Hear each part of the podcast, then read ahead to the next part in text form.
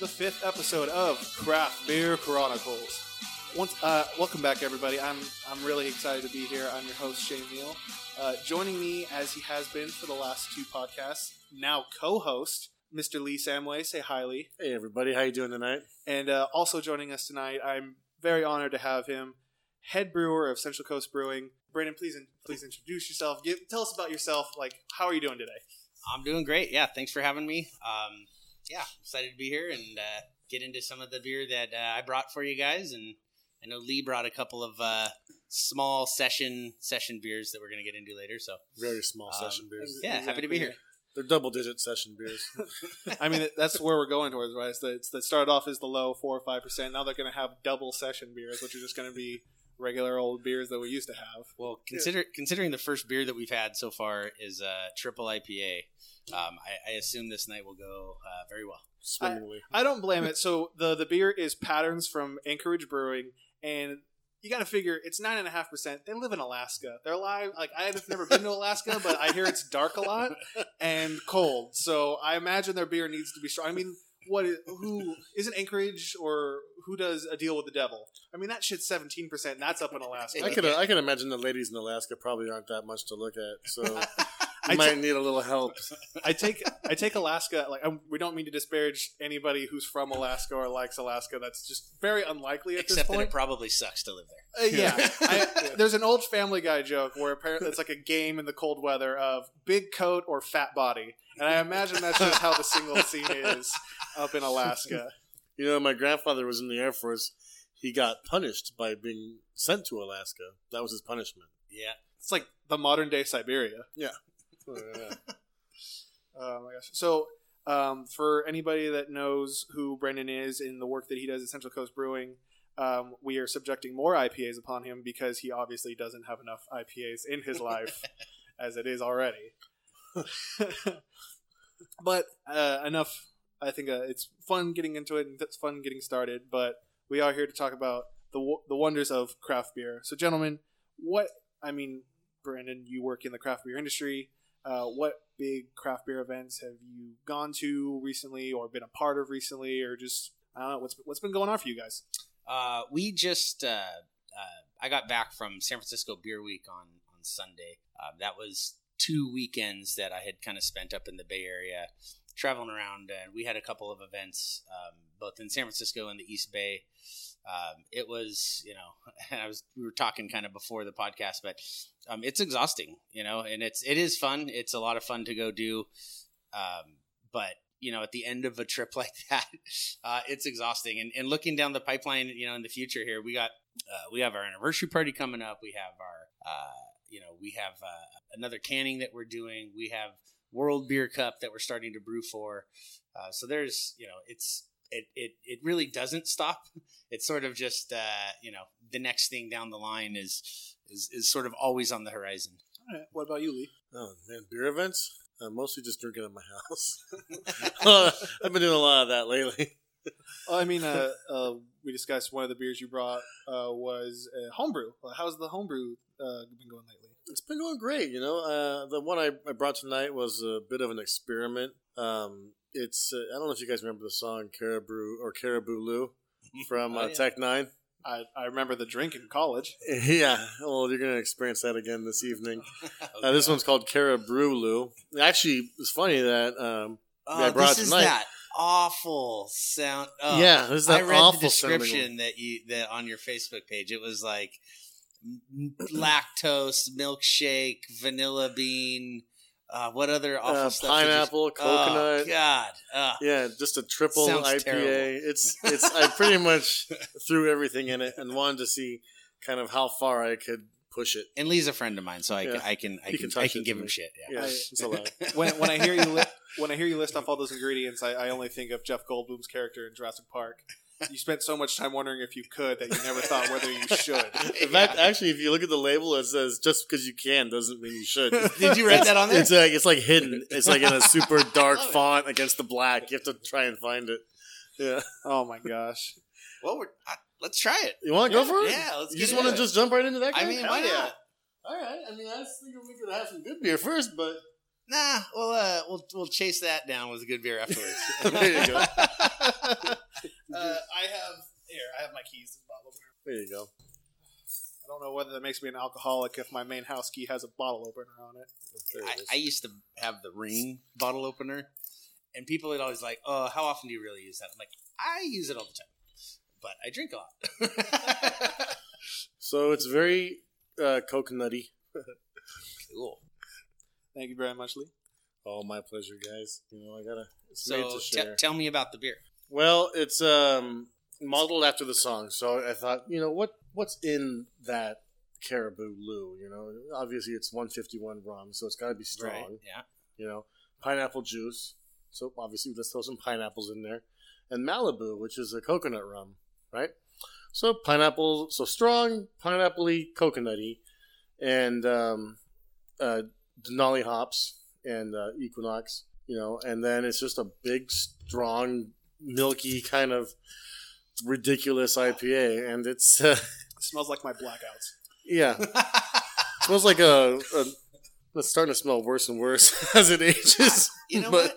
I, I wanted to. I really wanted to shit on this beer, but it's it's it's actually pretty. It's kind of it's pretty good. You like it alright? I think it's pretty it's pretty good. it's you know it was just like it was just an experiment to see if it could be done.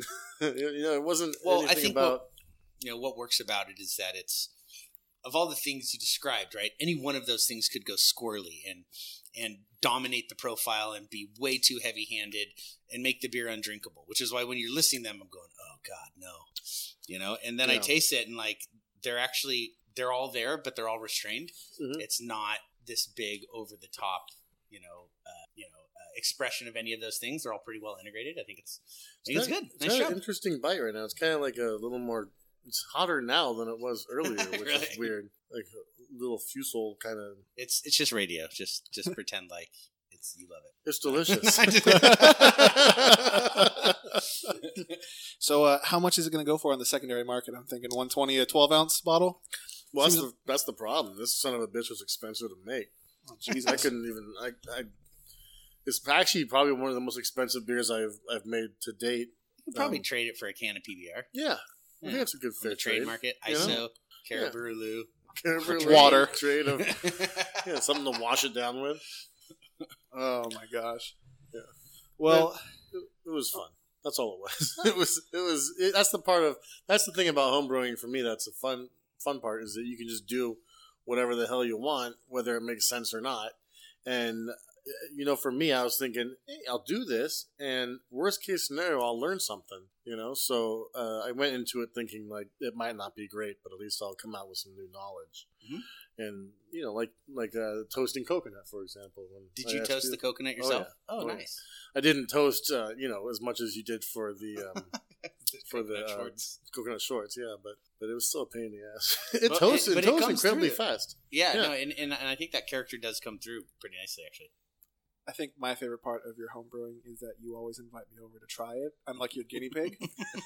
and If it makes it past you, yeah, it's it's the blindness test first, whether or not I can see afterwards. yeah. But you're too nice. You're always like, "Oh, it's great." It's because like, it is "Mm, great. because he wants you to keep inviting him over to drink it. Yeah, No, yeah. I'm- okay, I'm I'm 25 year old. I'm just turned 25. I've had a, a few good amount. I've had a few amount of beers. I haven't had a lot of beers, and like I'm not picky. Like if your beer was not good, I'm your friend. I'd let you know. You you brew good beers. You brew I- good. I Yeah, can. I just choose not to typically. yeah. Like and I think I you think tried. You tried really hard to not make a good beer with all the things you put in this. yeah, yeah, And it still that's, worked yeah, out, That's so- basically what I was going for. Is trying to fuck it up. I think I think what it is, and like this is the harshest critique I'll give you, is I go into it probably like as a clean slate and no expectations. So it's the fact that it can only surprise me. and like that sounds mean, but I, I mean it as a positive way. It's like I, I go to some of these other places that own their own brewer, that own their own businesses, and I won't name them, but I Yeah. try. And I'm just like That's true. I That like drinking true. chalk, sure. Yeah. Give me a couple triple IPAs. I might start naming them. No, I'm just kidding. I'm taking a look. I'm taking a look at what we have, and that might We be might- manageable. yeah. we might try to get them on the podcast someday. We better be careful. uh, all, all views expressed by Brendan are not the views of Craft Beer Chronicles. yeah. If you want to, if you want to uh, TP Or somebody's Central Coast brewery, Brewing, or- you yeah. can do not TP Shane's house. TP Central Coast Brewing. Oh, my address doesn't go out on here. There's no way the hell that no way I know where I live. Well, no, I plugged it into my nav. It was. Uh, no, I'm just kidding. Oh, go ahead. I One, can two, edit it out. Make a note. The weird gap is when Brandon Yeah. kept trying to give out my address. All right. So, um, San Francisco Beer Week. That sounds like a lot of fun. But upcoming, we have our very own San Luis Obispo Craft Beer Festival starting this weekend, which I am both very happy for because it's an event that's been, I think, really fun and really eye opening for people in the last couple of years. I went the past two years uh, and is with heavy heart that I'm on call for work, so I actually can't go this year. Mm-hmm. Um, but that gives me more time to edit this and hopefully put this episode out before the festival, or at least during the festival. Um, uh, what like? But I why? know- Why would you want to get it out before the festival? Um, well, that's a great question, Lee. And the reason I'd like to get it out before the festival is a, it's been like three months since I put out one, and you know, consistency is key in, in getting key, uh, repeat listeners, Uh-huh. and as well as um, last year when I wasn't trying so hard with on this podcast, uh, I put it out the first episode right before the SLO Craft Beer Festival. Oh, so okay. it's coming up on one year of Craft Beer Chronicles. One year anniversary. All right. I know. Uh, to celebrate the one year anniversary, to again, this is radio, so nobody knows, but we used to use one Blue Yeti microphone for everyone, and now we have a three microphone setup, so everyone has their own microphone. Nobody has to share. It's gonna really fill in all the sexiness in everyone's deep, gravelly voices, as you can't tell by Lee, who's to my left. Lee is the sexiest, graveliest guy Oh, you could have. on the baby. mic. You love it. Ugh. I Um, even I even have a special thing on my mic. Yeah. Yeah. No, I'm just too cheap to get you one of these. I don't deserve nice stuff. well, to be fair, you chose that mic, so That's true. That's true.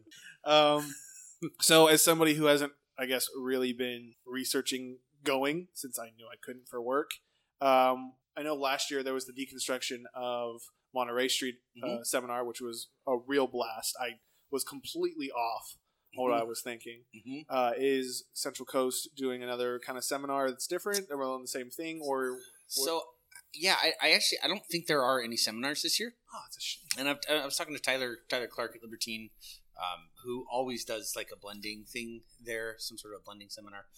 And I, you know, he said that they hadn't asked him to do it, so I, I don't I don't think they're doing any this year. Um, I think they're just focusing on the festival. Um, I know it is a two day event.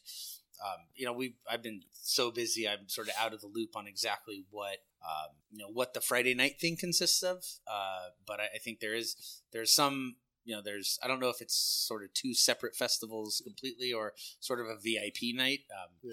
But uh, but yeah, Mike Gasparo, who puts out on that event, is a friend of the brewery and and, and an awesome guy. Um, You mean the one in L.A. uh, what? Friend of the brewery. I was Oh. making a sh- I was making a bad joke. Ah, I'll see Uh, myself. no, it's a it's it's a great fest. I you know I've been doing it for the last I don't know probably six or seven years.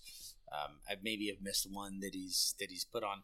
Um, I, I I may actually end up having to miss this year, uh, but it's it's an awesome fest. They sell out, you know, I, I think every year now. Yeah. Um, as, as they rightfully should. Again, it's it's um I, I- not not to put again not trying to disparage anything, but I I was real shocked that I know when I first started the one out in Madonna had like a lot the California Festival of Beers had a lot more like like kind of hype behind it or like a lot more people knew that one Mhm. and I didn't really hear much on the SLO Craft Beer Festival and I, I really had a fun time my Yeah. first time going yeah, yeah, yeah. last year was fun but that's because um I think I've told the story. I ran into Tony Bags beforehand, yeah. and he took me and a bunch of people down to the actual Madonna bar. That's and we- always a bad idea. yeah, we had like whiskey drinks and old fashions before even going into the They festival. should just be called bags ideas from now on. Bags. That's a bag's idea. Yeah, that's a bags idea. But yeah, so that, that was my last one. And again, at that point, I think I had business cards and I was handing them out to people and I was drunk as shit. I'm like, so I, I would like to go to a different one and make a better impression, but try to redeem be- yourself a little yeah, bit. it's not going to be this one. Uh, yeah, and I, I don't I don't have the exact date. I think it is the to- March twenty fourth. the Central Coast Beer one in a test. Yeah, That's uh-huh. going to be a big one, I think. I and that that one's that one. I you know I, I, I with I, I've you know sort of looked at it kind of skeptically just because it's it's a first year event and I'm trying to figure out what the what our guild is trying to accomplish with it and then I you know I sort of looked at the list of of some of the guest breweries that they've come, in, come that are coming to pour Mhm. um it's it's a pretty pretty good list I think Beechwood Blendery is going to be there and, uh, one of the uh, ones. That, Russian River is going to be there Artifacts um, there are some one of the ones that pretty- surprised me, I think, just seeing it because they are close, but was Casa Agria. I Yeah, know a lot yeah, of people yeah, really like yeah. Casa Agria, and I saw that on there. I was I've like, never seen them at a beer festival. Exactly. And I, I kind of just took a look at it because I agree. I, I think I was a little bit skeptical. Um, I was also skeptical because it was in Atascadero, and uh, my girlfriend lives in Atascadero. And at the time of thinking, I thought she was like, "Oh, she's not really into beer," but she's like, "No, this actually might be fun." So I'm, I'm looking to go to that one. Uh, I'm not on call for that weekend, so I know I'm good there. I'm But- having a glass issue over here. Might be a glass issue. Yeah. You break it? No, it's empty. that's what we call a bro- that's what we call a broken glass Yeah. All right, so um, we're gonna take a little bit of a chug here. You're gonna hear the sound of drinking quickly Glub, glub, glub, glub, glub, glub, glub. How could you drink such a fine beer so quickly? because you want more, and I want more of whatever one I pick. well Lee that wasn't super shitty I'm glad you didn't think it was yeah super shitty. no, All nice right. shout So No, shout. like- you should put that in It's slight- only put that in slightly bigger font on the labels. Like not super shitty. British. There's always two guys I'm always afraid of it. It's Brendan and Greg, and it's always like Greg's first thing is oxidized. Thank you. you know? Thank you. I, I've got it. I've got it beaten into every one of my brewers' head. It Yeah. is. I, it I. No, I'm sorry. Oh, it's it is. It is the thing that you know anybody who uh, takes brewing hoppy beer seriously. It is. It is everything. It, it's Yeah. you know preventing oxidation is is is what you know hoppy beer brewers should be evaluated Right. by you know i mean and so yeah if that's if you if you hang around and that's you know an old uh, you know i used to i brewed at firestone for about three years and it was that was it was the same sort of dialogue there. It was you know so if you hang around our oxidized, brewery and you start out you know popping beers that you got at the grocery store at the liquor store you bring them in you'll hear all of our brewers and most of the, you know anybody that sort of is uh, is in the circle there. You know, That's- honestly, that's, the thing that they're looking for. I don't know if any homebrewers listen to this show or not, but when they started nitpicking oxidation and I started paying more attention to it, is when I noticed that every beer I made got way, hmm way better. Almost, almost as soon as you started paying attention, they started getting a yeah lot it's better. it's a really interesting thing because w- when i look back at my my own you know progression through um, you know craft beer just from being an enthusiast to a home brewer into a you know professional brewer and um, it is you know I, I don't ever remember looking back and thinking like oh that beer's old or it's beat up i would Mhm. buy a beer off the shelf and i would say that beer's not good right, right, right. and right, then I would have it like a couple weeks later. I go, "Huh, that's weird. Now it's good." You know, and not and not understand it at all. yeah, It wasn't until really starting to homebrew and actually seeing that beer. You know, I mean, seeing you know, smelling the raw materials, tasting the raw materials. Um, it, it, on through the brewing process, tasting that beer in week one, week two, week three, week 4 Mhm. and as it starts to age, you go, "Oh, that's what happens." Mm-hmm. Because these beers, homebrew comes out of the fermenter, and it's great yeah, you know and then five days later it's awful. And you're like what? And it's not contaminated it's just it's beat up it's oxidized. Yeah, and learning that was i mean it was it's it's a blessing and a curse because it kind of ruins most hoppy beer. I mean unless you're going to the source to breweries to drink it it's it's once you kind of have that that profile you know it, you, you you've you've found it and you, you're able to pick it out it's it's like the you know it's it sticks out like a sore thumb in beer yeah, yeah. I'm and trying- it's almost and it happens so quickly in hoppy beer. I mean, it's something that happens in in like three four weeks, and so you know, I mean, most distribution networks are set up to where you know it leaves the brewery maybe one or one week old, two weeks old. It hits the distribution center, it sits there for a couple weeks. It doesn't hit the market until it's five or six weeks old, seriously. and that beer's in my mind destroyed already. yeah, no, honestly, You know? like I used to back in the day when I very first started in craft beer, it was like you heard about these guys who wouldn't drink an IPA that was thirty days old, and I always thought, how silly of them. That's that's that's ridiculous. You know, that's just being a nitpicker. Well, now I'm starting learn, to yeah. realize why that exists. Well, why that is. it's it's the beer. It doesn't spoil, right? It's not like it goes. It doesn't go sour. It doesn't turn rancid. It just it it loses its brightness. It loses its that sort of magical flutter that you get on fresh IPAs. Yeah. It loses that. Yeah. And uh, yeah, I was I was up in Corvallis, Oregon, uh, with my brother, and uh, um, you know he had his whole fridge stocked full of these awesome IPAs. Much a Uh, of blind pig. Uh, well, up, up in Oregon, it was like you know, uh, God, I don't know, it was like Crux and uh, um, uh, uh, Block Fifteen and stuff that's like in his area. I looked at him. I said, "Now, you know," I told him, I said, realistically, most of those are probably not going to be great." And he's like, "Really?" You know, and and uh, he, uh, you know, he started opening them, and we kind of went, started going through them, and I'm, and he's kind of looking at me, and I and I give him the like, like, how much do you want to know, like right now? because I can ruin, you know, I can Yeah. ruin beer for you I right now destroy your if you brain. want me to. You know, and he's like, no, no, no, I want to know. I'm like, okay, be careful what you wish for. right. And so, you know, I started describing some of the flavors and uh, and the aromas that that you get on fresh beer, and, and we had some fresh beer. Block, Block 15 was, that he had was crazy fresh, and I brought some Fieldwork beer up there that was super fresh. Nice. and um, we, we opened it and it and it you know it's kind of it almost like it dances. It flutters in your in your in your nose. So he drained half his beer fridge then. Well, we started opening them and after i kind of we, we walked through like okay this is that oxidation flavor. And we started opening bottles. It was like they were all oxidized and he, For and he looks at me and he goes shit you ruined beer for me That's that 18 inch dick wish, you know? Oh, I wish I had a huge 18 inch dick. Oh, what have I done? This is a terrible mistake. yeah just just like that lee Yeah. well, hey, you try to live with a three inch dick. oh. I'll cheers you All on right, that. we got a new yeah, Bruce here in front of cheers us. to that. Yes, Cheers to cheering the beers and not that other comment. Yeah, we're cheering this. Actually, this is a really cute one. It's got a That's kitty. It's got a So- little kitty cat on the So normally I label. don't think I'd pass around labels, but I just love how stupid this one looks. It's adorable. and man. I, I use stupid in like a kind way. This is Sparkle S- Muffin. Sparkle Muffin by Yeah. Revision Brewery. And so, yeah, yeah, yeah. They, they had this beer on tap up at the uh, Hop Grenade. oh, they did. Yeah. Oh, was it on? It wasn't on the thing, was it? No, I was not in the, In no, the, uh, not in the blind tasting. No. the hazy clear tasting thing. no, but it was pretty interesting to walk watch uh, like gnarly beer dudes, like some big you know heavy set dudes, walk up and order two sparkle muffins.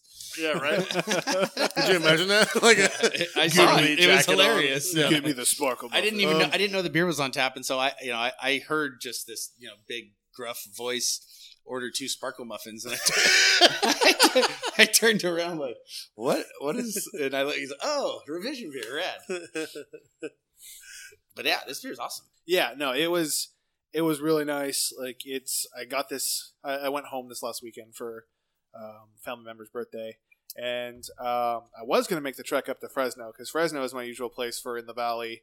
I'm from Lemoore originally. Okay. Usual place in the valley for for good and like different beers and IPAs.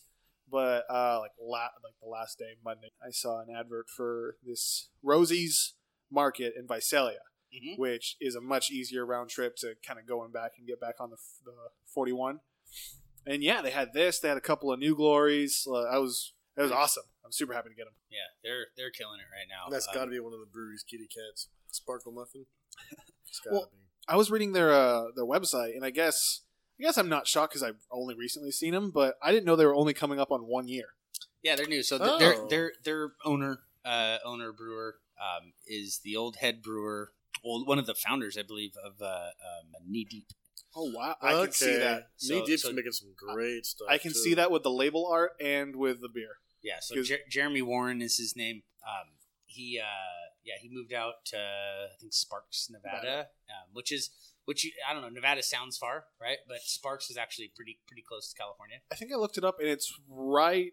It's like right next to Reno, so Yeah. it's on the Yep. like on the Tahoe Yep. border. And exactly, and so uh, where Auburn is, which is where uh, Knee Deep is located, as well as Moonraker, um, is I, I, God maybe an hour from like Reno Sparks area, maybe an hour and a half, two hours. Like it's it's it's a pretty it's a pretty close drive. So um, yeah, but it, that I know that that you know that project's been in uh, in the works for a while because I remember just hearing about it because originally he was supposed to open I think somewhere in like West Sacramento or East Sacramento, one of the um, kind of the outskirts of Sac originally, and he was all set to build out there, and then some stuff with the city I think didn't work out, and then he moved you know the project to Sparks, and um, his is killer, man. I, I dig it. Every, everything I've had from. Yeah, Awesome. I've been having some pretty good luck with them too. No, yeah, I've, I've definitely enjoyed everything that, that, that they put out. Um, Yeah, I never noticed that though. They are. I mean, I I noticed that they were out there now. I just know that they were only a year old. Well, I mean, you just it's it's I- surprising to hear yeah. after a year that they have bottles. So what six six and a half hours away? Yeah, Like they they obviously started off with a big vision that was uh was was, it was realized. ambitious. Yeah. Yeah, ambitious. Uh, speaking of uh, ambitious and realizations and other things, I'm bad at transitions. Um, one thing that is a bit of old news, but I think is still interesting to talk about, is the merger between Tap It Brewing and Santa Maria Brewing Co. right. Uh, according to the SLO Tribune, uh, Santa Maria Brewing Co. will own all the rights and assets of Tap It Brewing, but they want to sustain the Tap It brand as well as keep the tasting room and all staff on board. So I'm guessing that over off of Tank Farm, it'll still be Tap It. hmm It'll just be owned. And, Which I don't fully understand why they would want to do that. Really, I mean, if you're trying to grow the brand, why not just change the brand? You know, take over the brewery yeah, if you need the space or the equipment or whatever. I mean, ta- uh, Oh, Yeah, yeah. I, no, I, you know, I think it's, uh, you know, and I, and I, so Ryan, the brewmaster at Tap It, is is a friend of mine. I, I like him. You know, the ownership is obviously changed ownership now, um, but I, I don't think there's any, you know, from from Santa Maria. Uh, from their perspective, to buy the brand and sort of keep it as is for now. I mean, no harm, no foul, right? If Yeah. they, now are are they going to continue that forever? I mean, who knows, you know? But to to to buy it and to keep it that way for now, I think is is no risk, and they can kind of see if they, you know, and I and I don't know how their sales are doing or anything like that, but if they're if they think that they can take that brand and kind of pump some new life into it, then why not? And then if it doesn't work and they and they scrap it and they want to bring it under the Santa Maria brand or whatever, I mean, it's you know, sort of no harm, no foul. Uh, Well, and I guess worst case scenario, they could always contract brew Santa Maria beer for a while if they need this. The uh, see, that's Santa yeah. Maria has a uh, they opened a pretty got- big yeah. production brewery. is I that think is that operating though? I don't know if it's operating yet. I don't know. One, The one on Skyway or something like that. one of the things that, like I was thinking about when this was all happening down is they op- they opened up a new place in Paso. They're opening up a place in the Tascadero. Uh, I don't think they have AG, but they have Nipomo. Yeah. I think this was just kind of like they're building a chain up to Santa Yeah. Maria, but because there are, are so many breweries in San Luis Obispo already that are doing well and kind of have like their market, they and because I rent is crazy out here, Right. right, probably right. wasn't business wise or I guess financially intelligent to just open up a brand new building. So maybe their their correspondence with Tap It is to have some sort of presence in San Luis Obispo at the start without having to put as much of a cost. Well, I say as much of a cost, and I assume it's not cheap to buy Tap It I- Brewing. I don't Right. know. I don't know the actual numbers, but I No. heard.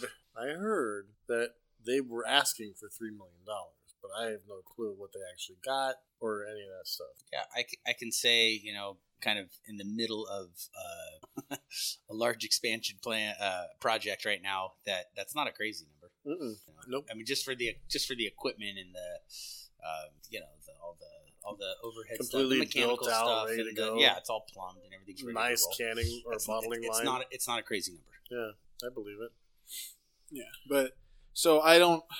Again, this this story was released what I think late last month, maybe late December. This has been out for a while, so I don't. I haven't. I haven't been a Tap It in a while, so I don't know how much has changed since this. Uh, either of you guys? No, I actually haven't, unfortunately. It's on. It's on the way home from work, and I'm still just. Yeah. Um. uh. So other news I thought was interesting, at least locally, is the area will be getting some more, potentially some more Great American Great American Beer Festival gold medal winning beer. Uh, again, recently, Captain Fatty's out of Goleta, California, has started hitting the shelves here in San Luis Obispo Yeah. County. Yeah. Uh, they won uh, the gold medal at the Great American Beer Festival for Calliope, their Berliner style Weiss. Mhm. I believe that was the category. And uh, actually, I was checking up on social media, I think either today or yesterday. They were releasing that beer Friday Oh, uh, cool. at their brewery. So I don't, I know they usually only do in house releases, but it's still good to see that that is continually like it'll be out there and you know maybe one of these days we'll be able to see that uh, what are your guys' thoughts on having all of like seeing these other these other local breweries that are really doing well on a national competition being able to get distributed up here up up north past Santa Maria and past the county line You know, I saw uh, Captain Fatty's over at High Street, and both beers there, neither of them were the Calliope. yeah So, but they were still, you know, decently made brewskis. So I enjoyed a couple of them. Um, Yeah, and their uh, I believe their brewer, not their owner, but their brewer uh, is Jason Osborne, uh, who comes to the Slobs Yeah. meetings. Yeah, you, you probably met Jason. Uh, Slobs are the local homebrew club here uh, in town, and so I, you know, that was the that was the group that I kind of, um, you know, sort of was a part of when I was when I was cutting my teeth on on homebrewing. Um, and yeah, Jason was one of the you know one of the guys, incredibly smart guy, um, sort of an engineering type. Um, um, just a very smart guy, makes good beer, and so when I saw that he was you know part of Captain Fatty's, I'm, I'm not surprised that they're you know that they're doing. Yeah. um, along those the same uh, lines, Lee, of what you were saying earlier, I I went to CalFresh and saw that they had Calypso, which was their cucumber sour, and in my head, I thought that because I remember it was like oh, something with a Oh, C or a K. Yeah. Okay. And I remember bought a six pack, and I was like, "Oh yeah, this is awesome! This is like their gold medal winning beer." I couldn't remember the style. Like I, I looked this up so long ago, Mhm. so I went and had. And it was even funny is the fact that I'm not even a huge fan of cucumber. So I'm like, it's a cucumber beer, but it's like it's supposed to be good. So let's try this. It was very good. I'm not. I'm not disparaging it, but I still laugh at the fact that. so, uh, Brendan, do you see a uh, cucumber a la tarte on the horizon? I actually love cucumber beers. Um, one of the best ones I've ever had was from uh, Creature Comfort uh, out in uh, Athens, Georgia. Um, those guys actually were, were in town for the Firestone Invitational, and they were all hanging out at. Dude, I had that. Was that were- at Firestone? Yes, uh-huh. Yeah, that was, that so was the fucking good. beer. It was the beer. because it was fucking hard as shit. Yeah, yeah, yeah, yeah. So uh, obviously that was yeah. yeah, that one was, a awesome. uh, that one stuck with me, you know, for a long Mhm. time after that festival. In fact, Adam, who is their uh, owner and brewer, uh, I, I reached out to him. Was like, dude, how how like what did you do to make that beer? It's it was a sea salt and cucumber gose, I believe, Mhm. and uh, you know, and for those that don't know, a gose is basically uh, um, uh, a lactic sort of uh, acidity on a on a wheat beer, but it's very similar to a Berliner Weiss, but it has salt in it, um, and so that that salinity just rounds out the palate, and and the cucumber was just like so bright, man. It was Yeah. it was awesome. It was super refreshing. I don't I don't know why, but I my I feel it's always weird with my palate because you mentioned the gose. I, I love super hoppy IPAs, dark like stouts, barley wines, all this crazy stuff, and goses. And I feel like that's such like a weird outlier considering ABV, Yeah, heaviness, and flavor. But something Yeah. about that is just I, I love that Yeah. kind of like refreshing. yeah, it's always so champagne like sort of uh, effervescence and acidity to it. It's yeah, they're they're they're fun, and uh, you know we've we we do a Berliner Weiss. That's kind of our our base beer um, for. Uh, the fruited versions that we do, it's called a la tarte. We do a passion fruit a la tarte. We've done a raspberry, a mango. Uh, um, the one that we actually have on tap right now is uh, sort of a pog juice um, version that we actually bumped up to seven percent. Um, you know those those beers. I think you know. So the the method that most people are using to make those beers right now is kettle souring, and what that means is that um, you know essentially the beer is mashed. The, you know the, the first part of the of the brewing process is all the same, and you get to the part where you would normally boil, and instead of boiling and adding hops, um, you are adding bacteria and and doing a very very fast souring of that beer overnight.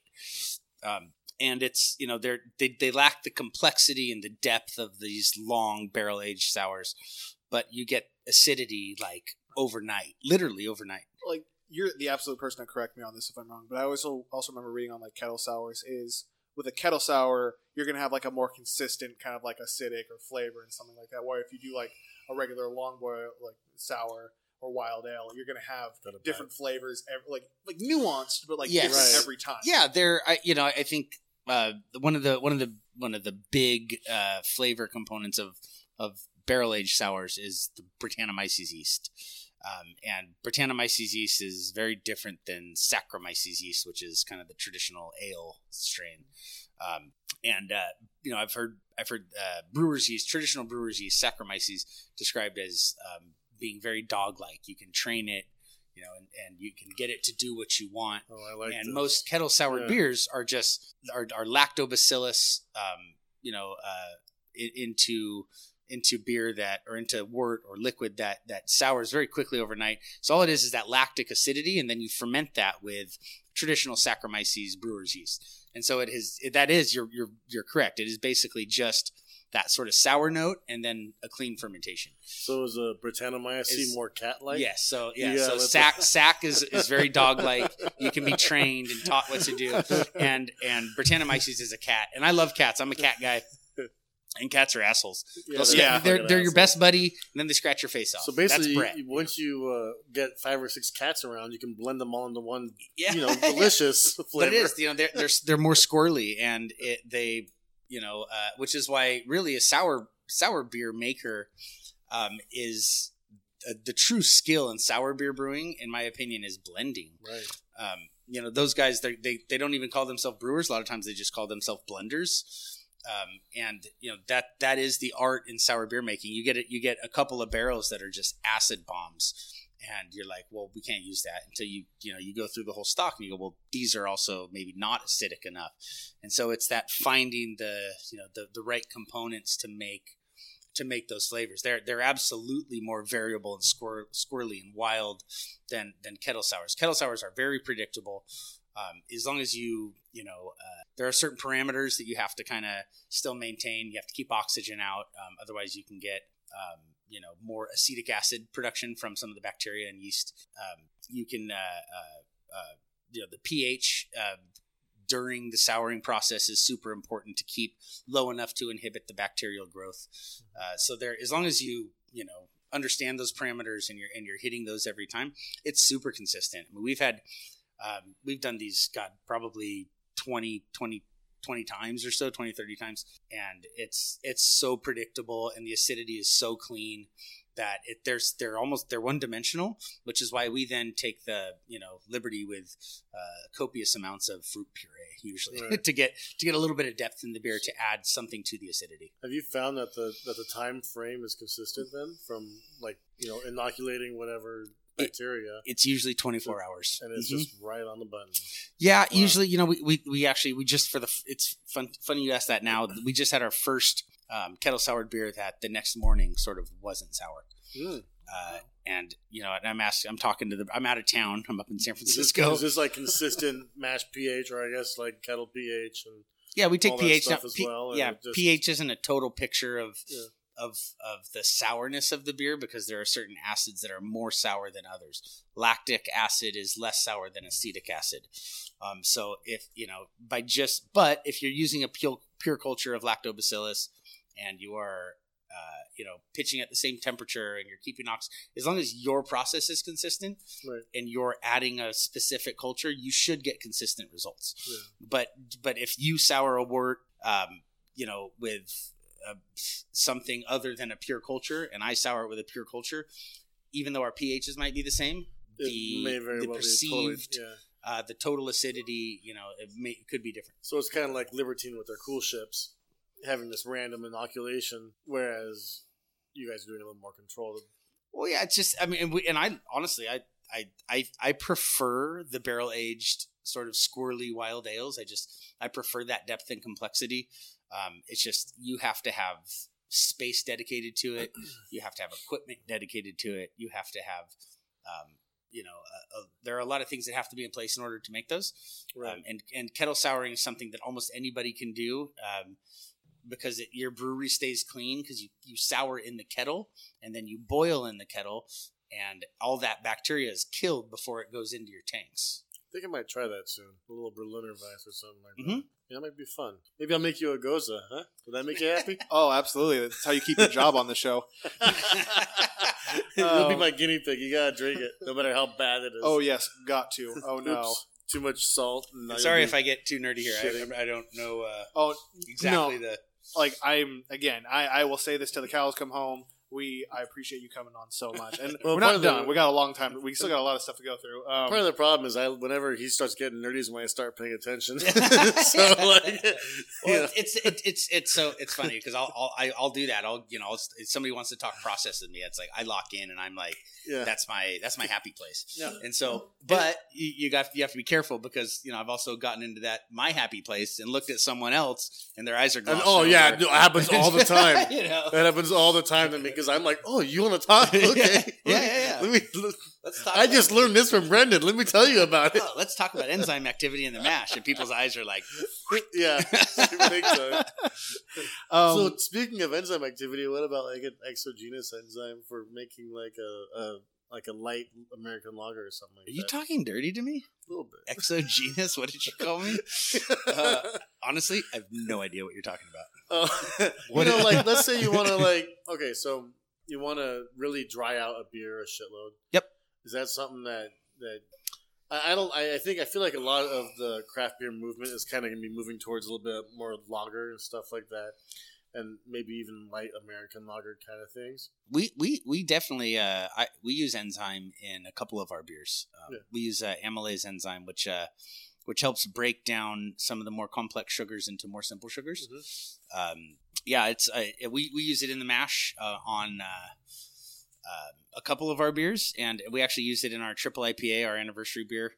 Um, that beer finished. Uh, for those who you know sort of understand the um, specific gravity scale, uh, it finished at one point. I think it was four or five Plato, Okay, which is one point four five. That's really low. it's incredibly low. That's super low. It's actually the lo- it finished lower than our pilsner does. holy oh shit. wow. I mean, it started at 22 Plato, So, so, for that thing's about homebrewers, one point four five Plato is it's about is 1006. like ten. Yeah, 10, yeah. Mhm. yeah, it's crazy, crazy dry. Um, Wow. Yeah, and the, Which and the whole, is what you're you're treading on like Coors Light territory. Yeah, except it's it's a triple IPA that's 11 and a half percent. That's you know insane. dry hopped with six and a half pounds per barrel. That So Is, do you you have know. to use a? it doesn't um, taste like Coors Light, although although it finishes with less sugar. But you or use about kind the- of super yeast for that then, or Just or, Cal Ale. Our, Just ca- Cal Ale. Mhm. Cal Ale's a monster, man.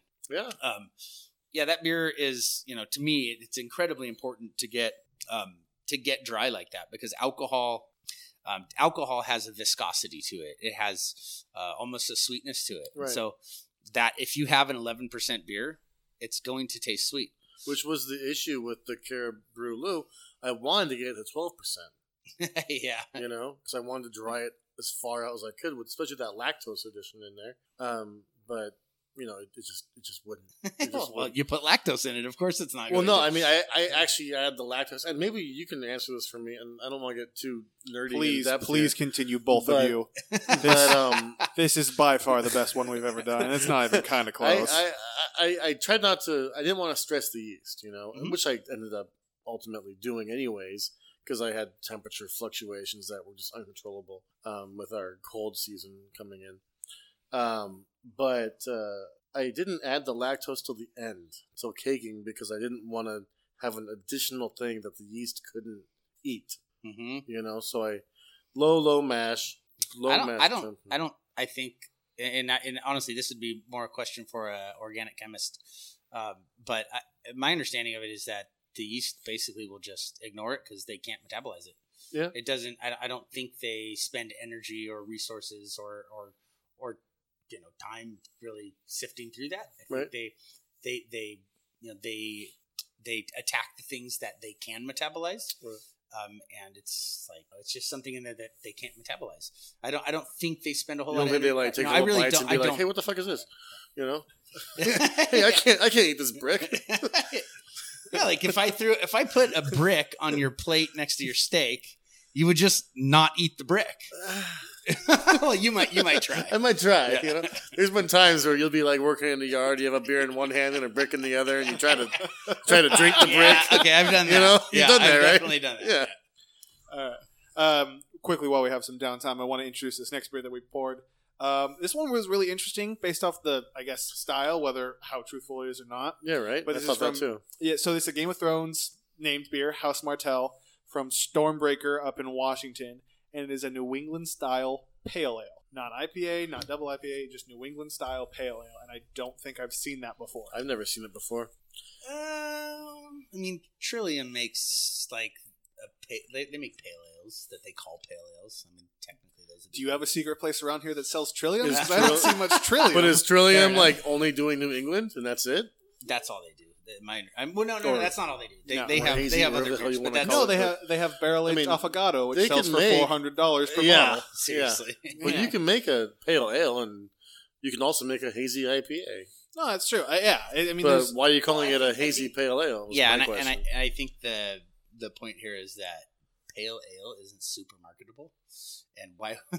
So- I'm sorry. Did, did you just say the pale ale isn't marketable? I- it's only marketable if you have a it's GABF my favorite style. it. It's my favorite style in the world, and I that answers one of my questions for later. I yeah. well, I, we almost you know to back up. We you know we Monterey Street Pale Ale is one of our best selling beers. It's our know most awarded beer. We've got three medals in, in a row at GABF with it, uh, gold, silver, and then gold. So I, I I mean I love pale ale. I mean it is absolute. It's the when I when I was homebrewing it was. It was probably half of the brew days I ever had. Were pale ale. It'd be like pale ale, something else. IPA, pale ale, pale ale. You know, I mean that was it. it. And, and really, Monterey Street is that recipe.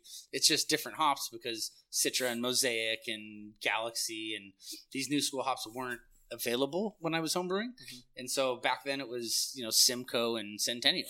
Um, Damn. Was it the same ratio, or we, won't- we yeah, don't have to it's say? no. it's it's the exact same percentages on the malt.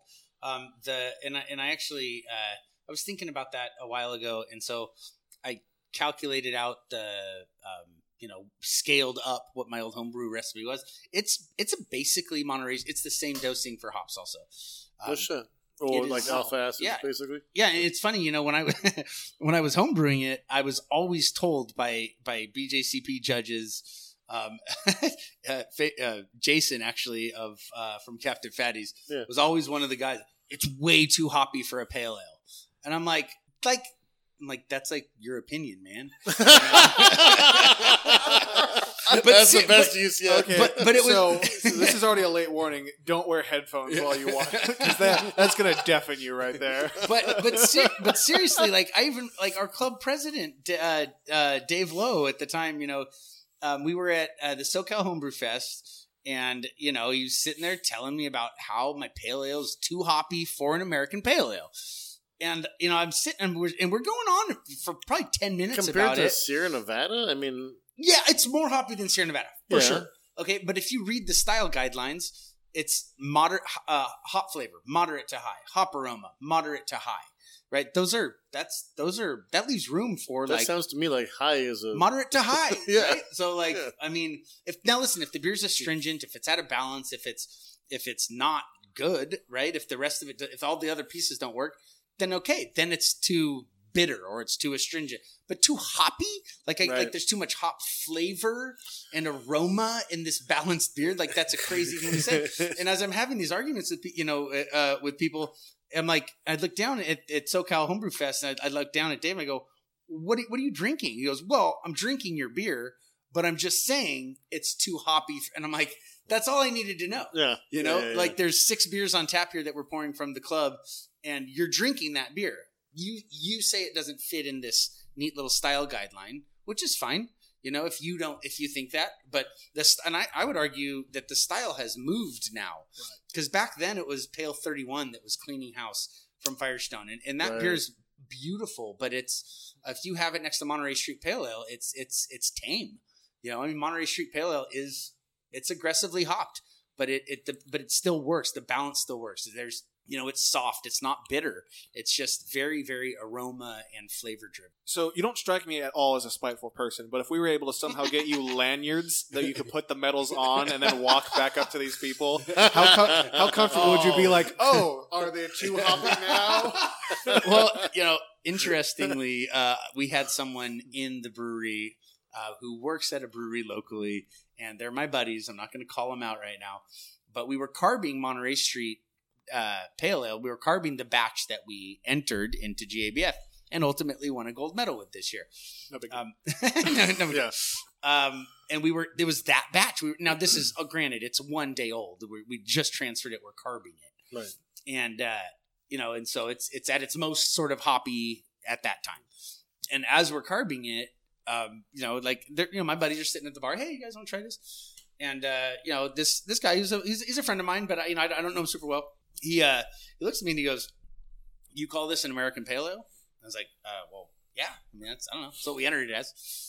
He goes, no judge in their in their right mind would call this an American Pale Ale. What I'm would like, they call it? I'm like, I like, I, I don't know if I agree with you. I think judges have called this an American Pale Ale, and a pretty good one. Multiple know, times. But but I think you know it's it's. Would they would they call it an IPA or what was he saying? well, that's Like, the it thing. was- It's it's it's not. It's so that beer is not a session IPA. It's five and a half percent. And so you're, that's a super cheater session IPA, right? Yeah, Because you got to be below four, four Right, below. I think is kind of the accepted, um, you know, level there. Uh, and it's certainly not an IPA at five and a half percent. It's a super hop forward American Pale Ale. I mean, I don't, Yeah. I don't know what else it could be, you know. And and you know, over the course of a couple weeks, when you get that thing away from transfer day into the bright tank, That's true. After it's three it weeks of four weeks of and it- sitting yeah, around, and it's you know, and, and to me, you don't you don't brew beer for any one specific time. You you brew it so that when it comes out, it's great. You know, in a week or two, usually it's like peaking and hits its prime. It has a couple weeks where it sort of starts to slide down, and then in like six weeks, it's dead, which is when they judge these things. Ironically, um, So okay, okay. I again, I, it's- you don't know me that well, but you can tell I'm a little bit snarky. You say that they don't brew beers for certain times. The style size on would like to have a word with you because from what again, you can you can correct me on this because you definitely know more than me. But I always remember that was like they brewed it in the winter first, or it was. It was oh brewed- yeah, yes. I, well, I think seasonal brewing is is No, is I know. I'm- I'm- super. I'm just a goofy shithead, and I was the that was the smart ass comment that popped in my head. Facetious bastard. Exactly. He's I like, just mean like if I brew a beer today, I'm not brewing it for January or uh, March 12th. Yeah, Okay, like Yeah. I'm brewing it for like March 10th.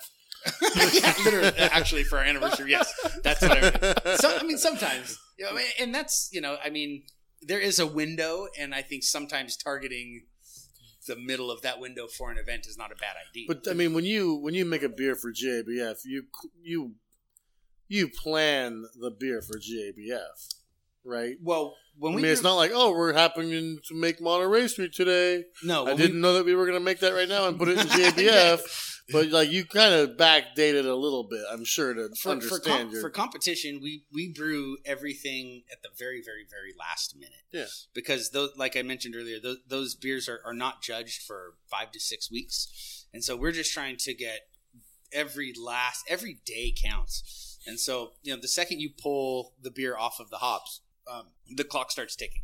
So And I so- got uh, I got NHC coming up. Mhm. Uh, have you ever had a situation where, because of whatever reason, now your your time frame that you wanted to go with is now screwed up, and now it's uh, crunch time, and you're trying to force a beer to finish and get ready for uh, entry? Uh, not, I mean, we haven't, we, you know, we have months to plan for competition, so Right. that hasn't happened for competition, but that happens all the time in Yeah, the brewery. oh god, yeah. where I'm like, oh crap, I got like nine days to get this beer out.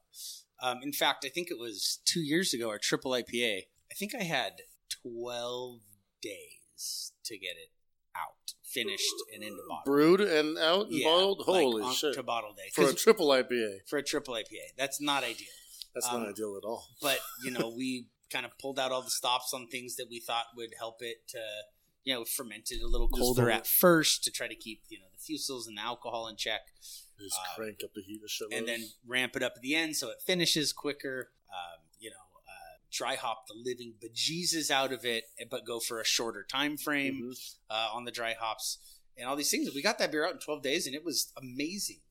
Um, you know, I think in understanding the process, was this is- the triple from um, the anniversary trip? it was two years ago. It was the first one we did, Yeah. which is why it was, which is the only, which is why it was kind of uh, rushed because Mm-hmm. it was kind of a like Like, what are we, we gonna make? gonna yeah well we were gonna we were gonna use uh, some beer that we had had um, from the year before i think that they had done um, that we had had uh, in barrels and we were kind of trying to of we are trying to do a little variants? blend of the, some of the old scotch Yeah. and then like it wasn't this, it's kind of a last second thought that i had like let's just do a big badass triple ipa and it was like how much time do we have it was like 12 days And that's kind of become your thing now, I guess. So all, it seems like all your uh, new anniversary beers are triple IPA. they have been since that since that one Mhm. So as a so as a bit of an easier transition, uh, as we talk about the triple IPAs, we talk about the anniversary, kind of as we mentioned briefly earlier, is that coming up on March 10th is Central Coast Brewing's 20th anniversary. Congratulations, you guys! That's no easy feat, I can imagine, especially starting in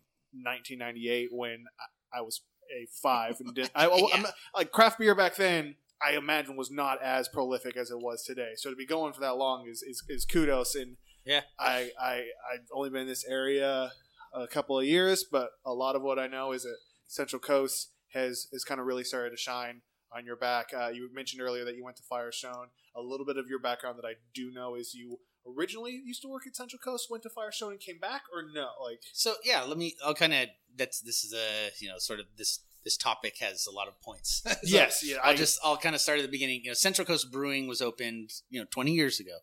Um, when it first opened, it was just a brew on premise, so customers came in and made their own beer at Central Coast, and it was you know extract, um, uh, you know homebrew basically, uh, and you know they got a very very small four barrel brewing system.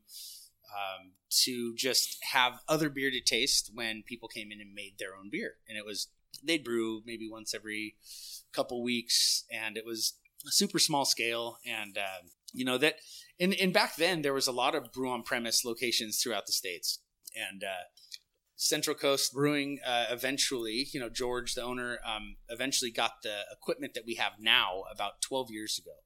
And so it was a brew pub that had gone out of business actually in Nicaragua. And George is, you know, the, the king of finding the deals online. And, you know, hey, I found this on, you know, this business went out of business. And he- I swear, yeah. And it was like, you know, for the price, and it's a JV Northwest um, system. It's one of the, you know, big manufacturers in the United States. It's a, it's a, you know, it's it's 15 years old now at least, but I'm assuming a third of the costs were shipping. I, you know, I don't know what it was shipping wise, but I know that it was probably, you know, 20 cents on the dollar for what you would have paid for something new.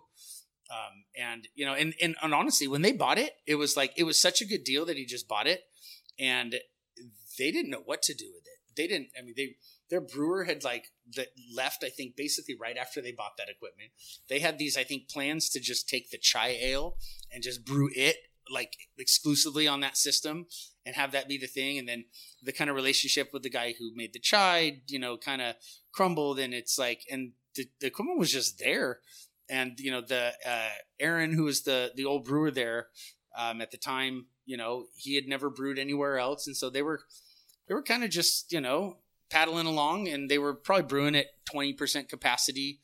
Um, and you know, this was probably God eight eight years ago now or something. Yeah. Um, and I was just it, it- this by this time I had started you know home brewing like crazy, um, and I was just every every waking moment that I had I started homebrewing, and, and I actually uh, I knew George uh, who's the the owner um, because I worked with him at Honda.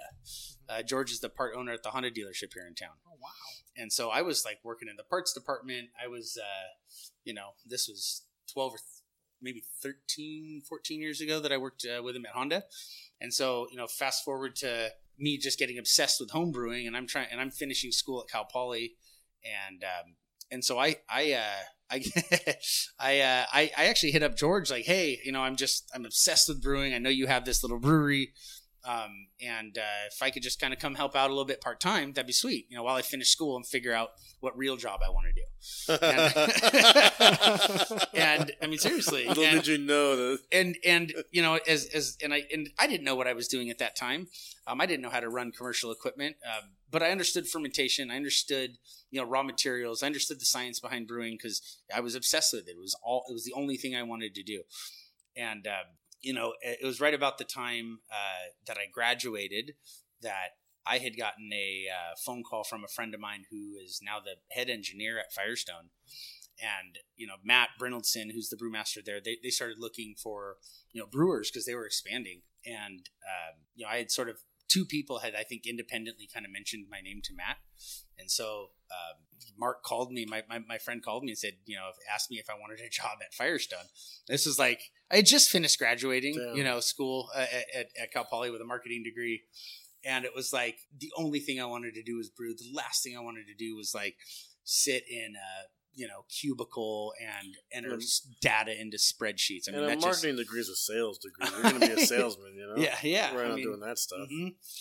Um, so yeah, I, I ended up ultimately taking that, you know, going up and interviewing and taking that job, and um, uh, I was there for about three years, and uh, came back to Central Coast Brewing about three years ago. Um, and so, you know, just this is kind of a muddled story because the, there's a lot of pieces here. But you know, the timeline was uh, uh, a, a lot of uh, a lot of like you know a lot of time in Central Coast Brewing's history, it was not. It wasn't a really focus. It was uh, it was sort of George's hobby, and it was this kind of fun thing on It the was side just a flutter. and it, and it really wasn't until you know I went to Firestone and then I, I came back I reached out to him Mm-hmm. and I said hey you know I, I think um, I think I think we could do something at your brewery here and I was I was working full time at Firestone and I was still homebrewing on the weekends as a creative outlet and that was kind of where the conversation started as far as like I think we could do something here The And- fact that you're brewing professionally and brewing at home is absurd. it, it is it is a little absurd Yeah. Isn't But the rule it- you don't take your work home with you? yeah. But it, but I mean, if you think about it, you know, it's if if you love it, right? Yeah. I mean, if you really love the the creative side of brewing, as much as I learned at Firestone, as awesome of an experience as that was, it you know, it it it doesn't give you a creative outlet. It just doesn't. Oh, it's a factory worker. It's yeah, you're it, and, gotcha. and and listen, I learned more there in three years than you know I, you could learn probably at any brewery ever. I mean, Right. they run the wheels off that place, and it's a well-oiled machine. Um, but there it there isn't creative outlet, and so for me, I was just I was homebrewing to get that. Yeah. and that sort of is what dovetailed into So what you're saying is you're an artist. artiste. Artiste. and, and kind of with the timeline that you gave, like the this is not you know meant to. You're a guest, and I appreciate that. And this isn't meant to like blow smoke up your ass, but like that that kind of fits in a line with a lot of people that I've talked about. Um, you say you came back three years ago, or you know, with like three, three, Three and a half years. yeah, ago, three and a half years ago. Um, I remember four years ago, kind of in that time period that you were mentioning, when I tried Central Coast the first time. Like, not again, not meant to be disparaging, but not it was not where it's at today.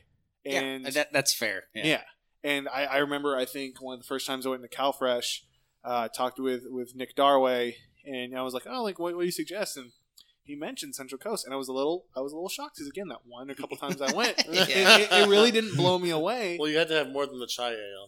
No, no, I definitely, I don't even, I don't even still, I technically don't even know what chai really is.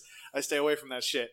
But it, it, it really, from what I've gathered and the people I've talked to, and ever since I've really tried to get interested in that uh, this kind of field, is all the same thing. Is is in that last three, three and a half year window, that place has really skyrocketed in its productivity and its like kind of like professionalism. Well, let me ask you this: Was there any GABF awards before three years ago? No, and, and listen, you know, I I didn't leave Firestone to to come and be like, oh, dude, it'll be super chill to like go to a small brewery and like not have the stress. Like, I came here to blow doors. Like, Yeah. I left I left Firestone with the sole intention of coming and blowing this place out of the water. Oh, and it was, you know, and it was it was absolutely, you know, I thought and I and I and I was confident that we could do it.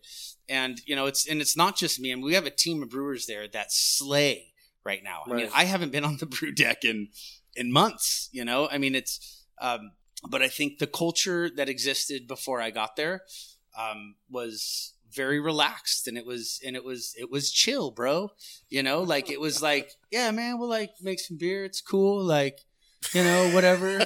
and I and that's just that's just not who I am. You know, it's it's I I, I came there, you know, with with the training at uh, a brewery that you know that you don't fuck around up at Firestone, and it's it's everything was cool as long as you were perfect, you know. And I and I brought that in, and I and I and I tried to kind of you know instill that in in the in the team that we had, and you know, and start bringing guys in that kind of bought into that culture. And uh, Greg Greg Bergler, who is kind of my lead brewer, um, was the first piece of that, and he, you know, that guy. I, I mean, God, I knew that that we were going to be okay, right? When when I was down, like we, we had just hired a new brewer, and, and he and we were and Greg was now training him. Mm-hmm. You know, after I had trained Greg, and we were down doing some some you know some process during the transfer, and I'm kind of watching him, and right at the same time, we both at the same time we go, "That's probably good," and I kind of looked at him and like, "Okay, that was cool," and like walked away, and like the next we were doing the next thing, and it was like whatever it was, you know, we were blowing CO two back out, and they were you know, purging through the line. Same same exact time, we both say again, "That's probably good." And I looked at him. I went, "I'll be up in the office, dude." like, you know. And Nice. so, uh, but yeah, I think creating that culture, um, it took a while. You know, I mean, it was um, for, for when I first started, it was almost kind of like, okay, I didn't, I just didn't want anybody to touch anything. It was like, I, you know, I, I don't, I don't know why the beer wasn't good, but I know that, you know, the ones that I've taken through the whole way and just trying to eliminate variables and then slowly finding out, you know, what that system needed to make great beer and then being able to teach that to the guys there and and to have the, you know, uh, we've got an awesome team right now that is just slaying and now don't get me wrong, all those GABF medals, most of those I'll I'll hang there through the brew days and I'll mash those in just to just to kind of make, make sure, you know. But when you come in and taste those beers, it's because, you know, the team that we have assembled is is executing like like I could never even imagine. And I think that's what brewers want. I mean, they like brewer. I feel like brewers crave the uh, information, the the processes, and they they want to make this really amazing product. They just don't know how a lot of times. Totally, yeah. You know, Yeah, and, I, and I'm a big fan of hiring uh, people with no experience, and it takes longer to train them. so are you saying you're offering me a job? I, I said, I was gonna say I know a lot of people that I can put you in touch with, and that's probably not for your shit, I shouldn't have said that. Yeah. Can we edit that out? yeah, Uh, that No, but we'll put in the disclaimer that you know it's it's more of like a, a sentimental statement, not a truthful one. I will say this though, you know, Greg and Eric and Skylar uh, are the three guys that I've hired, um, and then Joe uh, is you know continued to work there from you know uh, from the old crew, and Joe's also awesome. But uh, uh, Greg and Eric and Skyler had never brewed anywhere else, Yeah. just home brewers, and so you know it's there's something to be said about that blank slate and training guys, you know. That don't know any other way. It does take longer to train them. so now it's the uh, University of CCB. yeah, seriously.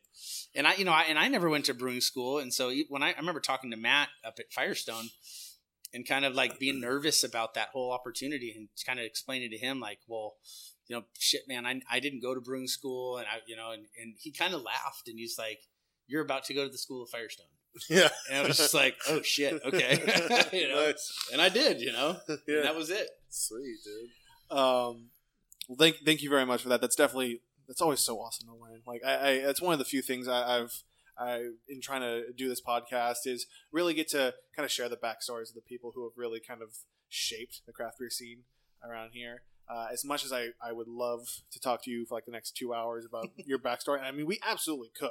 Um, kind of backtracking a little bit, going back to the anniversary, going back to the opening of the new facility in uh, on South Higuera. Kind of, um, as and as much as you can tell us during this entire thing, I know there's some things that probably want to be secrets or some kind of like surprise on the day. I'm terrible at secrets. Okay, No, per- you do have to keep me on track though, because we started talking about that. I- I'll I'll fishtail off into all sorts of weird shit. but that's the thing. Like these, like fishtails are awesome. I, I, I would, yeah, okay, yeah. I, I going back a little bit. What comment I did want to make is when we were back when we were talking about Monterey Street, we had just opened up the rails. Like, fuck, I should have opened up the Monterey Street. This would have been the Yeah. perfect beer to drink. So we're doing that now. We're opening up a a um, growlette. I think technically since it's glass. Yeah, growlette. I always like the term growlerina. It's pretty. Growlerina. Um, I know. S- side tangent. This is on. This is at the um, the original facility, but you guys have a crowler machine going in, and I am super excited for that. We do. We have uh, we have actually a crowler machine at both locations. All right. Yeah, really interesting conversation sparked. I think I don't know who somebody posted that we were getting crowlers, and somebody else kind of chimed in on social media. Oh, about, the dissolved oh, oxygen. awesome! I can't wait to Ship them overseas. ship them overseas yeah. and or, or just no, just across, Just across you know, country, where- yeah, wherever. yeah. Just she just shipped them. Um, and then you know, Stormy chimed in with like, "Oh man!" And it just it was a really interesting conversation about uh, you know the shelf stability of, of crowlers and not to you know i don't need to get into it too far but um, i do want people to know that crowlers are not filled with the same precision and care as a can off a canning line Right. those those crowlers are intended to be to be consumed in a couple days the same way a growler is Yeah, I was gonna say because it's it's mostly. I mean, the shift from uh, growlers, growlets to, to crowlers is mostly to a cut down any excess light, Mhm. um, recyclable, so you don't have to worry about extra, ex- excess glass. yeah. I, I, honestly i think the the, the biggest uh, the, the thing I like the most about him is that it's just it's not another growler. It's like I have five that's- million growlers, and and it's like, well, did you just bring them and refill them? Well, how often do you have it with I don't. you? I never Yeah. have a growler in my Never. I bring it to my house. I drink it. I put it in the cupboard. I end up somewhere else. I want to buy one. I go shit. I don't have my growler. I buy Yep. another one. Yep. I bring it home. I drink it. I put it in the, c- and Mm. then like I have a million growlers, and a crowler is a one-time use. It's a can.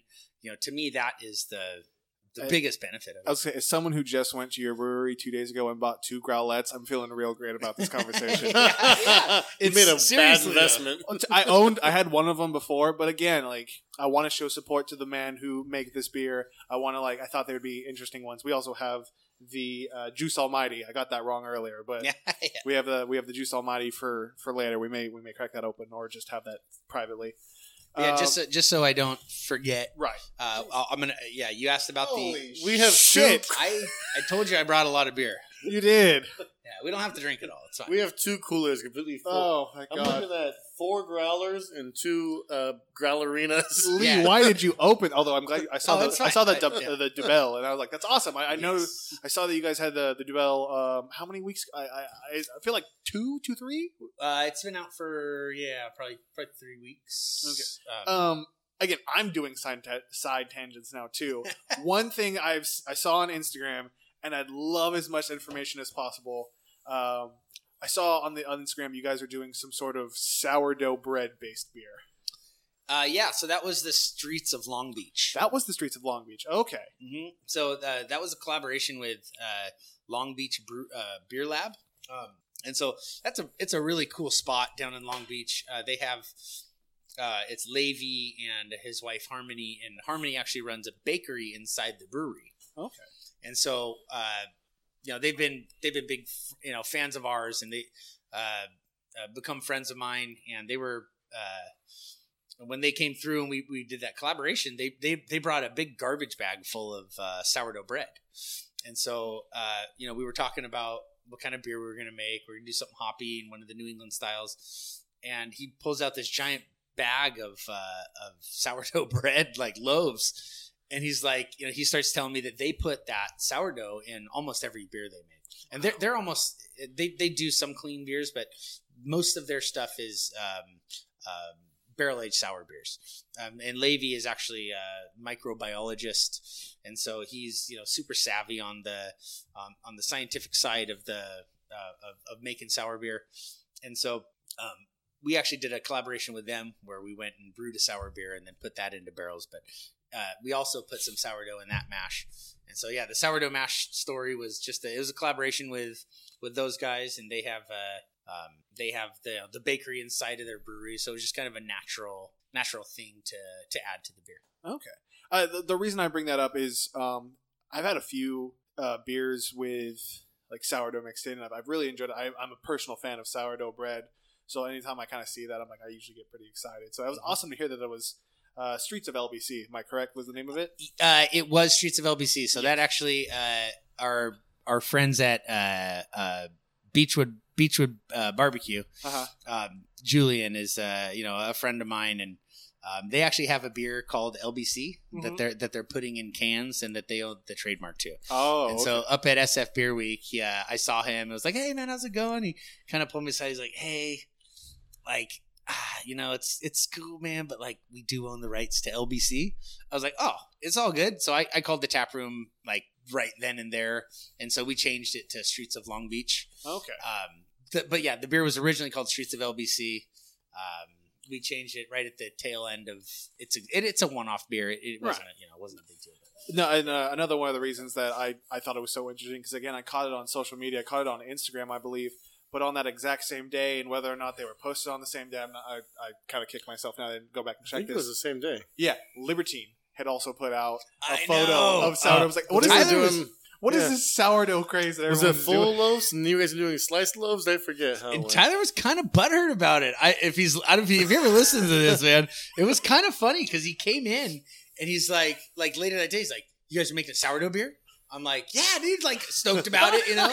He's like, "We fucking we made a sourdough beer today." I'm like, "Oh." That's such Like, crazy. really? Yeah. Like that happened like on the same day. Yeah, theirs was a collaboration with uh, High Street? High Street Deli. Yeah, yeah, yeah. I mean, he wasn't butter. It was just it was it was pretty funny though. All right. Um, so I'm at I'm at two points on this because we can either a go back to the anniversary and the release, but I also had a couple of questions, and because personally to me, one of my favorite things about craft beer is collaborations. I love that idea. I love that kind of just like I'm so curious how to get those started. But at the same time, like we keep doing these tangents of, of the anniversary party. Let me let me talk about the anniversary party just because that way we can kind of lay it, lay it to rest. Yes. Um, so yeah, we are we are having the big blowout grand opening anniversary party at our new location on uh, March 10th, and so that's uh, that's at Six Higuera. It's the old SLO motorsports for people who are you know from the area. I appreciate you guys opened it around the corner from my house, even though Yeah. you had that place before I moved here. Right, I, right. I just Maybe appreciate you you. moved here because they had that spot. I, I, I just appreciate you had me in mind. We've had we've had I've had so many people pull me aside and be like, "Thank you so much for opening something there," because there's not a lot out No. on that side of town. And uh, you know they've got Caltrans is is is right next door to us, and they, you know they've got hundreds of employees and everybody everybody I talk to is like, "Oh man, we can't wait till you open," because down that South Higuera, you know, the Lower Higuera Mhm. area, there there really isn't anything. I mean, there's No, a yeah, couple places coming up. I mean, we got Seven Sisters Brewing down there. Mhm. We got uh, Max's thing he's Yeah, going to yeah, open up eventually. What's that? Uh, uh, here does not exist or there does not There, exist. there does not exist. Yeah, And Max then, is uh, another great brewer. I don't know the I don't know the if the rumor mill is correct or not, but I keep hearing about Benetti Ranch having somebody come into that area doing uh, either Fig Mountain or somebody else jumping up in I that think spot. I think the Fig so- Mountain ship has sailed, but uh, I, I think Fig Mountain was originally looking at your guys' spot, were they not? uh, I don't. No, I think they were further down the road. But uh, but anyways, let me let me just Sorry. finish my plug here, Lee, you asshole. Uh, so yeah, March tenth, one to nine, uh, or one to ten p.m. Uh, one p.m. to ten p.m. Uh, we we got Brass Mash, who is a really awesome. Like I don't, know, they're like a ten piece band. They got a trombone. Those guys and, were uh, killer, yeah. you know they got the full full band set out there and they do all, all these mashups of popular music they'll blend like metallica into Katy perry and these kind of dun, dun, dun, dun. yeah it's it's it sounds weird okay I'm trying to imagine that. it sounds weird but it works Do they wear the whipped cream bras like from the California girls? I, I will if you show up Oh, uh, but uh, no, it's going to be a hell of a party, man. We got you know, there's a it's a it's a showpiece brewery. It's a it truly is. yeah. So I, Having had a I sneak have a, peek, I have a couple things listed here from the the, the SLO Tribune um, news article, which uh, Lee here had correct uh, he'd written here the correction. Um, thank you for that. So on the on the news article, they had written, that there was going to be 48 taps, but Lee had come in and let me know there was only 24. so there's 48 Only 24. there's there's 48 faucets. okay. Uh, there are 24 uh, beers. Okay. And so, so what we did is we, you know, we- we're we will have a couple guest taps um, on um, at most times, but you know, we're gonna this is we're we're serving our beer. There. Oh yeah, yeah. And so we're not gonna make fifty beers. We're not gonna, you know, and so we're our our whole uh, the whole plan was to basically, you know, brew all of the big big producers at um, at the new brewery. So Monterey Street, Lucky Day, probably Pilsner, maybe our our blonde. Um, you know, pick four or five beers. He's crossing his fingers for catch 23. Well, here, here's the thing: once Love you it, pull those, 23. once you pull, once you pull those, the beers that we are just making like crazy. The hate, probably a New England IPA will be made at the new place. Um, when you pull those beers out of production at Monterey Street, Monterey Street's gonna like. I mean, we're gonna. There's gonna be so much creativity and one-off fun stuff bursting out of there that yeah. um, you know I'm gonna probably run out of ideas. So Catch Twenty Three is gonna. We're Yeah. gonna absolutely brew Um, that again. Uh, That's one of my soon as- as all-time as- favorite as soon as the new place is open and we can start brewing, um, you know, some of that one-off stuff at, at Monterey, Catch Twenty Three is coming back. I'm looking forward Oh. to it. Uh, And I'll just interject really quick. I mean that I got a little sneak peek of the new brewery that's going to be opening up here, and Lucky that place is absolutely gorgeous. It's beautiful. It's one of the most beautiful breweries I've ever seen in my entire It is, and, existence. and we've been working on this thing tirelessly for Yeah. God al- almost two years. I mean, it's been it's been pretty close to two And years. it's cutting edge. It's a it is it's a showpiece, man. It's a you know we got it's a three vessel twenty barrel brew house. We got eight 60 barrel fermenters, um, Unitanks. full full kitchen. Yeah. Um, you know, big tasting room, patio out front, have a fire feature. It's it's I mean it's we got shuffleboard, pool table. Uh, we got Golden Tee. Big got Oh. Street Fight Street Fighter Two. you got me Yeah. at Golden Tee, man. Yeah. Dude, I'm telling you, we got we got a whole Jesus. game room in the back. Like, I was gonna It's- say you're you're hitting all the marks of all the I know- stuff that I was I was Yeah. wanting to bring I up. know. oh, and pretty Perfect. and pretty good beer. Oh, and I, I uh, I know George has been talking about doing a little RC track in the back. that I exists know how- already. is it It's there. along all right? Yes. Awesome. Uh, and and I, I would you know I, I would be uh, remiss to to if I did not mention some of the some of the guest taps that we're going to have um, on tap at the brewery. Uh, we've so far I think got confirmed that um, we'll be able to get some uh, rare barrel on tap for our anniversary Oh, party. You do realize I'm already broke because of craft beer as it is, and you want me to go to bankruptcy?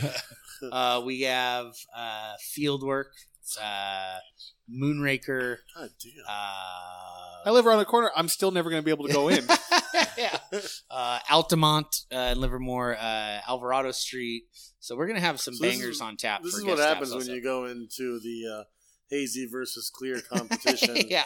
and kind of dominate it. All There these was- guys all of a sudden want to I'm pour assu- beer at your brewery. Because, like, yeah, all those places he talked about, there was some sort of bet. He was just like, "Hey, if we win, you guys got to send kids Yeah, our way." That's There was- I feel like there was that's- some he secret- Just, he just all five of the ones that he was competing Yeah, against yeah. are suddenly pouring in his brewery. when I put all of you in your place, you guys are going to have to be served next to my beer. Um, That's your punishment. If it's But yeah, it's it's gonna be a, it's gonna be a heck of a party. Like I said, live music, games, the whole nine. So March tenth, uh, one to ten. Yeah. it'll be a good one. uh, and as well, I know we kind of, um, I don't know if we mentioned it, but as well as the uh, grand opening of the new place, you guys are doing a double can release, including the anniversary triple IPA and bringing back Moon Buggy. Um, it was late October or was it late November when you last canned Moon Buggy? It was a couple months ago. I don't Yeah. remember the exact date. Yeah, it was probably probably three months ago. So again, I, I um, holding up and stuff like that. I, I everyone has their own personability, uh, like personal preferences and stuff like that. We were talking earlier how people with um, IPAs are like, oh, if it's thirty days old, don't talk to me about it. Dude, I I feel like I'm gonna get so much flack because people are gonna like think I'm just like like again. But I I swear I was having Moon Buggy into January. I think I finished my last one. oh, what a End of January. ass you are. No, Well, here- I'm sorry, but like I give like that's one of the reasons I want to have him on here. Like he had a double IPA that was maybe 60 90 days old and that thing was still damn fresh and still damn Why, delicious and uh, I'm like what like what magic is this? Why Like, Moon Buggy over Juicebox Hero? um, we actually received a cease and desist over Juicebox Hero. Really? Um, not from who you'd think. Uh, Foreigner, who is the band, you know, the Jukebox. Are you serious? Not from Foreigner. Oh yeah. We actually that's sent- what I was oh. thinking. No, no, no, no, no. That's what you'd think. Right. Yeah, we, we actually sent Foreigner um, some T-shirts, and the, they wore them. No I believe at What? a concert. Like at, I think their last. Con- they, they just played like. I might be misspeaking here. I, I don't know if it was their last. Please tell me something like a four pack or two as well. Uh, I'm, I'm trying to. I, I, I think at the time we may have been out of cans. We couldn't brew it anymore because we got a C and D. Dude. Uh, but there's a there's a you know not not to badmouth them. I don't know the guys at all. Uh, but the dudes brewing in uh, down in L.A. somewhere. it's uh, Moorpark, right? Um, sure. Uh, anyways, uh, they uh, they own the rights to um, Juice Box because they do they have it trademarked for a Juice Box series. I would not imagine a brewery would have the trademark for juice box. That's actually like like obviously they do because of this story, but that's not it was like uh, Well, it's so funny when we make when we thought of the name. You know, it was like, oh god, like they're not gonna like we can't have the name because it's like Juice Box is that like marketing to kids, and then we're like we're kind of ripping off this oh, famous band. Yeah. And so there's all these like elements that we're nervous about. The last one was like a, a, some brewery that had a juice box in the name. And not Like, a we- particularly like, we huge brewery either. I mean, No, and, and listen, and, and, and, and I don't I don't mean to badmouth it because anybody who understands trademark law knows that you have to protect your trademark. If you own the trademark to it and you don't protect it, true. it can it, it, it, it can be uh, taken from you. You know, if you try to fight it later in court and you didn't try to protect it earlier, then it doesn't hold up. And so Hmm. I don't I don't fault them for um, you know for protecting the trademark that they have. right, right, right. Um, it was just if, of all the places that we thought, that we thought we might get into trouble with Juicebox Hero, so now, that do you, wasn't one of them. do you have like a more thorough search when you think of a new beer name, or Well, it? interestingly, I had I, I mean, yeah, Untappd is the place to check for names. Yeah. and uh, and I, there is another brewery in I think Michigan that has Juicebox Hero. Mm. And so I eat when I when before we released it, I emailed. I said, "Hey, do you guys mind if we use your name? Uh, you know, we don't. We're not going to distribute outside of California. We don't have aspirations to do that anytime soon." And they're like, "Yeah, man, go ahead." You know, Right, uh, right. Because they they had had the name forever, and then we got the C and D, and I reached back out to him like, "What the?" You know, and he's like, "Oh yeah, they got they had gotten the same letter." He's like, but they had been making it from before the the, the dudes had, Oh, they were- oh. So they were able to continue or do. I got you. I mean, I, I not not on that same scale, but I kind of understand what you're talking about because when I was starting this, like I was trying to think of all these great names and all that stuff, and everything was already taken. Like, I mean, having to come out with so many different beers with all these different names and everything like that, I can't imagine the goddamn struggle that is. It's it's super fun until you don't have one. Like the creativity is great until it runs out. Yeah. Like sitting around and, and bullshitting and like coming up with names is like one of the funnest things we do. And then once it dries up, it's like shit. Now shit. we have to think of a name. yeah, of have a beer and I need a name. Um, and you know, It's and- and kinda we're, we're like, lucky that we uh, have a, a pretty a pretty good group of people that we you know we always end up. What's the going with. double called? You guys have a, a Belgian double. What's that one called? I forget. we just called it Belgian double. I think on the menu. Well, yeah, but Yeah, I how come I, there's no name for that? I sent a text. They thought I was joking. I said to call it Altar Boy. Uh, I like I and and and, and pe- they're like you can't do that. I'm like why not? It's just a position in the church. yeah, uh, as a like well because it's like it's not appropriate. I'm like why not? it's just and a they're like, position in the church. Because I'm like Because you're doing why? something in your own head yeah, that is You making it motherfucker. wrong. All I did, like if I called it the priest, nobody blinks an eye. right, right, or bishop or some bullshit. you just gotta you gotta make sure that none of the kegs of Pulp Francis are touching the altar boy.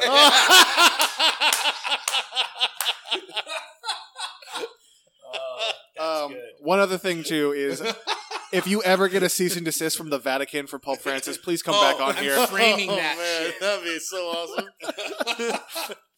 Oh, Get to paint the ceiling of your brewery. Oh my gosh. oh, that was a that was a gem. Liz. Ugh, I, I I have them every now and again. Um, um, I guess like one personal question I have for the going back to the can release 'cause I'm not trying like I don't really care. I love all this talk, but I guess this is just a personal question I had is and it's it's real small. Uh, I've I personally pre-ordered on Eventbrite. Mhm. Is it only that day pickup or like how long like of a window of, of pick? You know, I, the, the information should be on Eventbrite, but we do a one week pickup. okay, a one week pickup. Okay, Yeah, that's it's fair. And and all we're trying to do with the with the with the Eventbrite link is is try to like mitigate the chaos. You know, a lot of breweries do these releases, and people show up and line up around the block. And I don't know that San Luis is an area that will ever do that, but it's just to me, it's super easy and convenient to just provide a link online, be able to, and then just pick it up whenever you want within the week. And we do, you know, we do can um, some extra cans, and so we'll we'll do probably forty cases that aren't on um, aren't part of the pre-sale, and so there will be some available, um, even if you don't don't buy it on the pre-sale. Um, and then I know there's probably some super simplistic uh, answer for this, but uh, what was the deciding factor of switching the anniversary triple IPAs from bottles to cans? Oh God, because I hand bottled them every year. Oh, the Yeah, past. all shit. those? every single one. If you drank that beer in the fucking past, I personally put it into into a bottle one one at a time. Dude, when I when I It's- like bottle a homebrew, I get like impatient after Oh, buying, buying like a hundred of I think I bought six last year, and I apologize Really? now. So that's Well, that was and I know how you bottle shit. That's probably that's probably like ten minutes of your time to do Oh, six God. bottles. It is, uh, yeah. It's I'll I, you know, it's funny. Right after we, um, right after we we bottled them last year and had our had our anniversary party. Um, I like we we start, we had a canning scheduled for like a couple weeks after, and it was just kind of like, what the fuck am I doing? Like What am I, next idiot? year, next year for sure we are, ca- you know, and and it's like we were trying to do a you know special presentation with the screen printed bottles and the wax dip and the whole the whole nine, and but you know eight hours later you're ten cases in, you're like fuck this. I regret. You I instantly regret Yeah. I every regret decision. everything. Um, alrighty, so this next one, uh, I, Lee has the bottle, so I can read And it. it's called a spoonful of sugar. Yeah, I, I saw this one. Again, this is off Tavour. Um, I'll probably put this plug in later as well. But Tavour is like an online beer ordering service, and if you use the code CraftBeerChronicles10 at Tavour.com, you can save ten dollars on your purchase of twenty five dollars more. Whoa, that's a good one. Yeah, right. yeah. Yeah. Um, We're starting to get some uh, reads here. So uh, this is from Illuminated Brew Works. It's an eight percenter. uh, double dry hop, double India pale ale with lactose sugar. Sounds a little uh, similar to the old It's a lot uh, of doubles. Caribou Yeah. Yeah. This uh, is- this is the spoonful fake- of sugar is what it's called. This yeah, is the fake got- tits of beer. It's got a kid spazzing out. Well, on, if double, imagine if they attack. triple dry hopped. Oof, could you Ooh, imagine? I saw Could a you beer. imagine? could you imagine the oxidation? Well, what was it? Hoof Hearted in Ohio is doing a quadruple dry hop, and I'm like, that just seems like it's for show. I mean, like we I- could get I would- total nerd space here, but like I I would be careful here because I want to. Yeah, one day I on a went to I went to. Brendan's Brendan's office. I said, "Dude, I want to make a New England IPA. What do I do?" He's like, "Well, don't dry hop it more than once." He's like, "Here's the magic number. Dry hop it at this magic number, and then forget about it." I mean, it's it's just it's it, God, uh, dude, I don't know if I want to do this right now. No, we, Uh, if you don't, if you don't, feel, we can save we can save it till later. We can save it later if you want. Like, uh, we'll we'll give something people because we're like for your guys' notice and like I, I love doing this stuff because we've been at this for like ninety minutes already. Oh, We can we can yeah, it's, Yeah, it's speed this flown fucker up. by. Yeah. And um, Ooh, that's good. Ooh, that's sugary. um, yeah, so that's something we can convince people to, to stay and wa- listen longer. It tastes like frosted flakes. I'll just say this: that if double dry hopping is Holy rad, triple dry hopping must be better. It has to be. It has to be better. Holy shit, this is good. it, it- yeah, you're right. It's- Sugary. It's sweet though, man. Yeah, I'm really like sweet. that's why I'm glad I'm doing this small. it's bit. actually super, super sweet. all right. It's super, super sweet. So- Well, um, I had a whole bunch of uh, questions I was going to ask, ask you, but through just general conversation, pretty much all, a lot of them have been answered. So I'll go to um, Brendan here was very gracious and allowed us to open up some questions to local Facebook groups. So I have about four, I think four from there. yes, Brant, barley wine is life.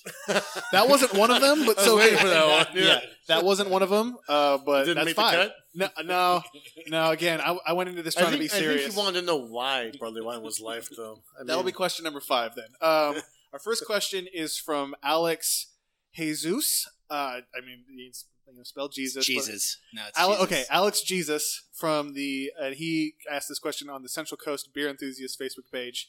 What could you tell an aspiring homebrewer? What uh, what would you say? What would you tell an aspiring homebrewer would be the most important thing to do starting tomorrow? And I'm assuming he's talking about brewing, not like you know taxes or anything. Can I field this one? Oh, whatever. You, don't listen to Lee. That's my advice. Go go as wild as you possibly. No, uh, well, like I mentioned earlier, was the oxidation thing. You know, and I I, I don't know maybe if you agree or not, but I I, think. I, I, feel like that was my big revelation. but he's asking what what can he do? Actionable items, right? I my my my my uh, my advice to him or to anybody who's homebrewing that like just is in love with it and like whether it's they want to be a brewer or they want to get into the sales side or run a packaging they just they love beer they love the community they love everything about it i would tell them just to brew man. Brew and brew and brew. Um, and because i think through brewing more beer you know you develop your palate. And i think through brewing more beer you meet other people who are of like mind and interest. And you know the further down the rabbit hole you go um, you know the the more you'll figure out whether or not that really is what you want to do.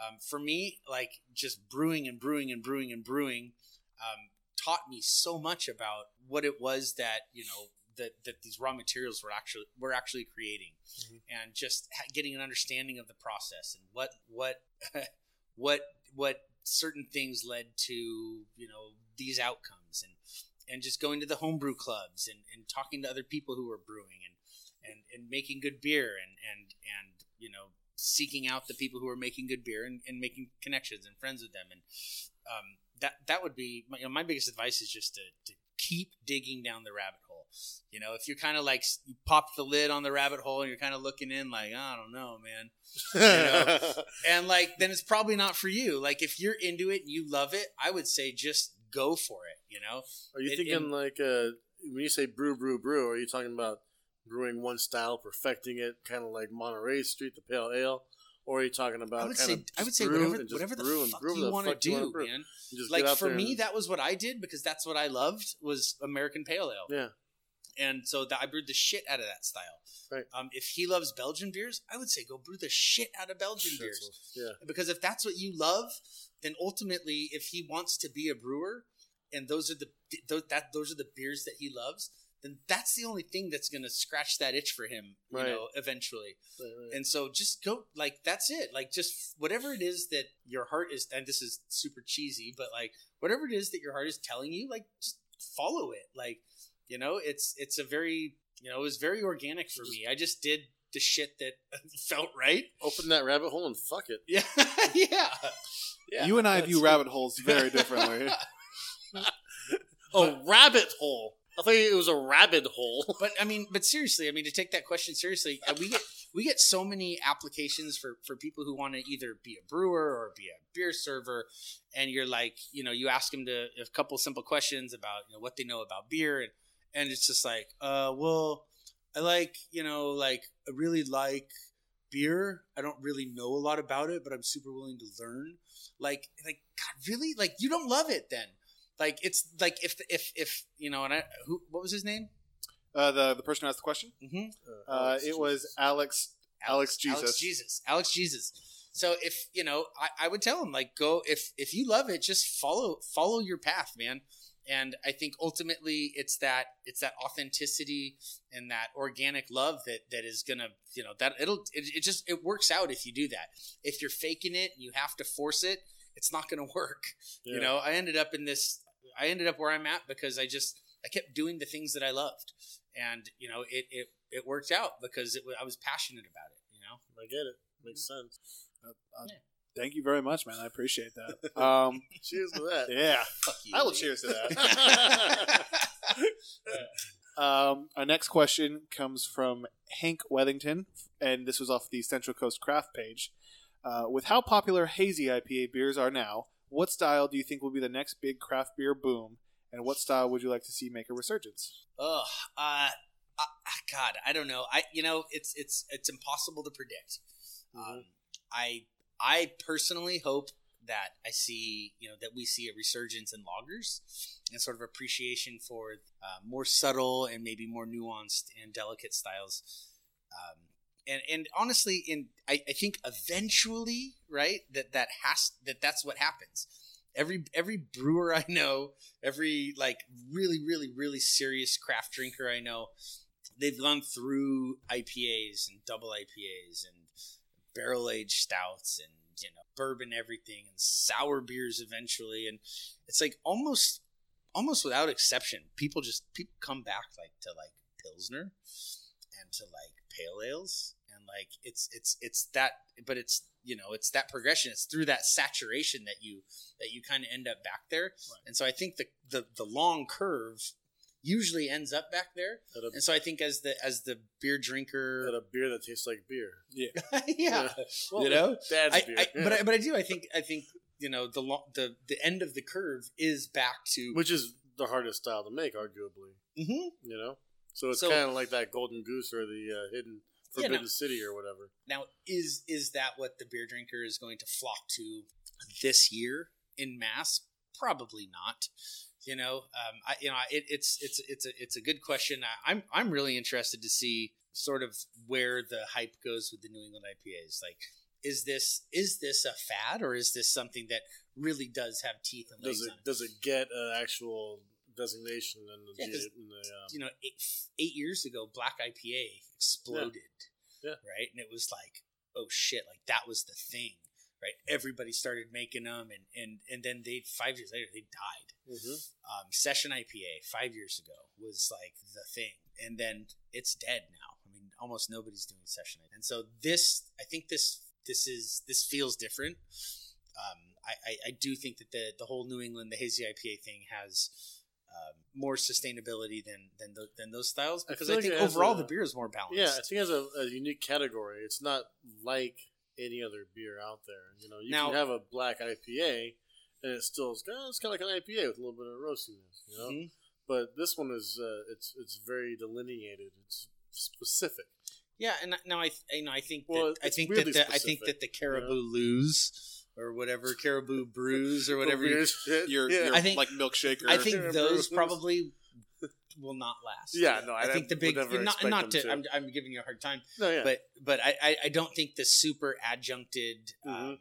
you know lactose and vanilla and crazy flavors in um, in the New England IPA are probably going to last. But I, but I think as a as a basic sort of um, interpretation of the IPA style or or its own style or whatever you want to call it, I, I you know I, I do think it has. Um, it's they're good. You know, I Yeah. think they're Oh, they're, yeah. they're good, and I, I don't think they're going anywhere. What- No, I, I believe that. One thing I noticed, like what you're talking about, is even going back eight years or five years, but they're all some sort of variation of an IPA. And you mentioned lagers; you want to see those come back. Um, do you view that any other sort of like ale, like besides the India Pale Ale, has the chance to like kind of grow up and boom again, or is it, or is, it, or is I- your success going to be found in some sort of variation of IPA? I think I think people love hops. I think hops are um, are magical. You know, I think that they they provide something to the beer that is is really really wonderful. You know, I think the the aroma compounds and and flavors that you get out of especially as and so that's you know 10 years ago the hops that were available were you know were plain in or in, in comparison to some of the the new the new varieties that are available.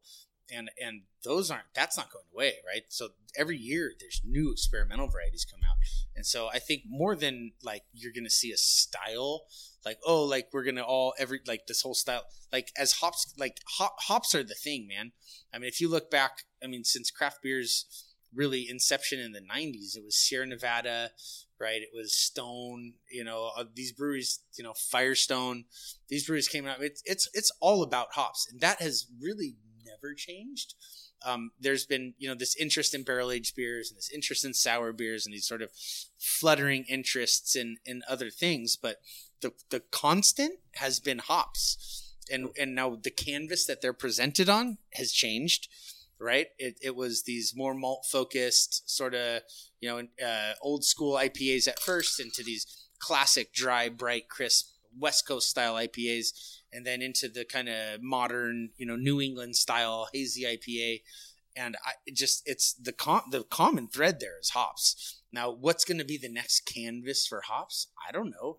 You know, I, I, I actually I had a I had a hoppy lager from Alvarado Street that was a, a collaboration with Altamont that was fucking nails. I mean, it was so beautiful. It had all this you know big bright tropical hop aroma, and it was like it finished clean and tight like a lager did on the palate. It was like that was cool, you know. Huh, Um, and and we're gonna start doing some of those. I was so inspired by that beer that like I was like, I want to make some of those. And it's sort of the, you know, if you look at classic West Coast IPA as like maybe your your standard, um, you know, and then the hazy IPA is this sort of soft, luscious uh, interpretation of uh, of, a, of a hoppy beer. And then on the other side of that is maybe this crisp, lean, you know, not overly bitter, but this uh, a much more sort of pointed and sharp presentation of the hops on on a on a more crisp uh, palate. You know, um, I, I, I, you know, I, I think ultimately the trend is. I mean, it shifts around, but it's it's going to be hop focused. I think this industry, as long as it exists, will be hop focused. Really? I think so. I mean, what else? You know, Well, I, mean, there's four always- ingredients, right? There's four. Right. There's always there's there's other stuff you can add, but if we're looking at yeast and hops and malts and water, I mean, you know, malt is great, and I think that there's always a niche for it. You know, big imperial stouts and Mhm. Belgian beers, and you know, all these smoked beers, They're- stuff like that. they're cool, but Yeah. but do they really, really, really get masses excited? I would say no.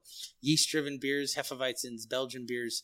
I mean, are they? They're great. I love them. Are they like? Are people aren't lining up around the block for them ever?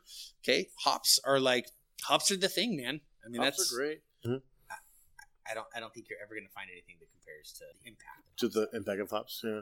All right, guys. Um, I, I, I want to like mention on something like that. It seems like it it cut out, so we might. I don't know how much. Like, I think it wasn't much, but for some reason I noticed that like I think that happened last time too. I don't know why. This like I'm gonna have Oh, to it's a check. timing issue. It's probably for the best. Uh, I'm going to take a peek. no worries. We're gonna take a break. We're unfortunately not done with you, but no, it's just it's just there's a there's a small bit of conversation that we're gonna have to figure out how. We'll take a pee break and get some new beers for uh, you. it is open the door, and it'll be the first door on uh, first left. I, w- I don't want to say first door because that's the closet, but yeah, just go ahead. And, Don't pee in the closet. yeah.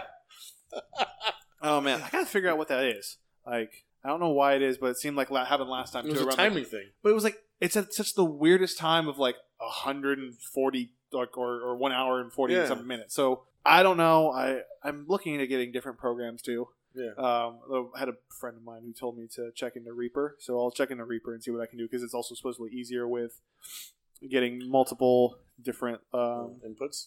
yeah, multiple different inputs and stuff like that. I'm really worried about it too because remember last time it cut out, it sounded more echoey, but that was on Oh. that was on one single microphone too. right. so right, right. we'll we'll figure out what we can do. Uh, well, sweet. Uh, going a little longer than normal. That's okay. I mean, I'm not too worried. It's anything. It's it adds character. I feel to the podcast. That's Um, character.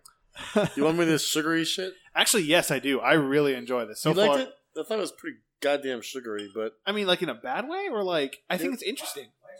No, no, no. I'm because saying, uh, that's I left my shoes. oh, don't. Did you- Oh I- man! see? I'm like, if you pee in the closet, it's happened. But I'm real shocked because I heard flushing, and there's the There's no water in the flushing closet. toilet in the uh, closet there. uh, Dump the rest of my beer out in there. that sugary frosted flakes shit. well, what is it? Isn't there that that beer, your name or something like that, that's in stores lately that they actually brewed it with Frosted Flakes? Oh right, right, right. Yeah, I, I've I seen had. that, I okay. don't remember. I apologize. I highly doubt anyone who works there is listening to this, but I'm. I, I, You Drank never one of know. that. You never know. Maybe, maybe they're gonna listen to all the backlogs when you finally get big. I, I I talked about it with somebody the other day. Uh, over four episodes, my podcast has 200 listens, and I imagine this one's going to create a shit ton of listens. For I, I can't I can't put my finger on the reason, but I, I, I imagine this one will do really well. Well, it's because I'm on it. Yeah, You're on the last two. Yeah. Hey, what are you saying? I'm saying you don't produce. I'm just kidding. I don't produce numbers. You don't produce numbers, no. Um, all right, and then the final. Oh, well, sorry. Actually, I have, I have two more questions. Uh, Okay, are we? you're, you're good. Oh no! Oh yeah. Like- I don't know. Get back to No, get yeah, back we- to reality. we son. got back to it. We got back to it. It was it was doing well, and then then it cut out. So I'm just like, eh, screw it. Um, can this kind of ties in with whatever. kind of something that we. Uh, I don't know how I'm going to cut that out and make that sound good. like I don't. I don't know.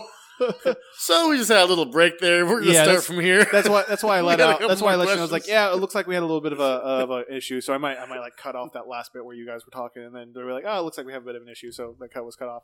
Um, kind of going to what I was asking earlier, and that's why I included this one in. Oh, going to a different one. Sure. Yeah. well, Okay. Sure. Before, Did I drink that too fast? No, it's okay. because we got we we poured a little We- more. So do you want a little Yeah. more of this one? No. Okay, Juice Almighty. No, it's good. Yeah, let's do that. You like Juice I Almighty? like that I heard it's a pretty good beer. I heard it's pretty okay. Pretty all right. You know. Damn. Goddamn CCB beers. They just they just pour really nice too. You just watch them come out of the growl arena I'm actually gonna I'm gonna I'm gonna do something we haven't done yet. I'm gonna wash out this glass because I don't want the sugar to affect this beer. That's actually a really good idea. I have them every now and again. Is it danky? What's in this guy? What hops? Mosaic. Yes. The answer to the answer to what hops are in our beer Is is mosaic, and something else. and then other hops. you know. I I heard on a But different podcast starts with mosaic. that mosaic, and don't take this the wrong way, is like the phoned in hop. What does that even mean? It means it's like so easy. It's just so makes good beer. That's just like, oh, really? Mosaic? It's just so okay. Well, you knew that was going to be So good. why would you not use that? To be fair, Mosaic deconstructed uh, Monterey Street was better than Citra. Yeah, totally, hundred percent. Now, however, and this is in, in this Lee, I think is to your question. Mhm. Um, the blend, I think, was the best. Well, y- yes, that's, that's so I, I, I because think Monterey of- Street is a blend, right? Yeah. Otherwise, we would just brew it as a single hop mosaic beer. Right. Um, I do think that um, the mosaic version of that beer was better than the Citra version, um, but I, I think the blended beer, you know, brings out new things and and is an improvement over the mosaic. You know what's weird to me too is that when you uh, when you smelled it, it's the Citra smelled better. The mosaic tasted better to me. I'll disagree. Really? Actually, if Uh, I I just I I'm Or actually, you know, what? I apologize. It was the actual hop form. oh, when it was hop. pelletized can- hop. Oh, okay. The Yeah. pelletized hop Citra smelled killer awesome, Yeah. Okay. Yeah. and yeah. the mosaic smelled better in the beer. Yeah, I yeah. I agree. I agree with Brendan because I remember when we did it last year that at that time all I could hear about was like everyone sucking Citra's dick. And I, Oh, I yeah, but fully, Citra's great fully, hop. yeah, I fully Yeah. went into that like seminar thinking the Citra one's going to taste better than the Mosaic. I was fucking wrong. Well, Citra has a better known dick. Okay. I mean, Not in CCB beers apparently. no, we, we we we lay the wood with a lot of uh, uh, a lot of mosaic.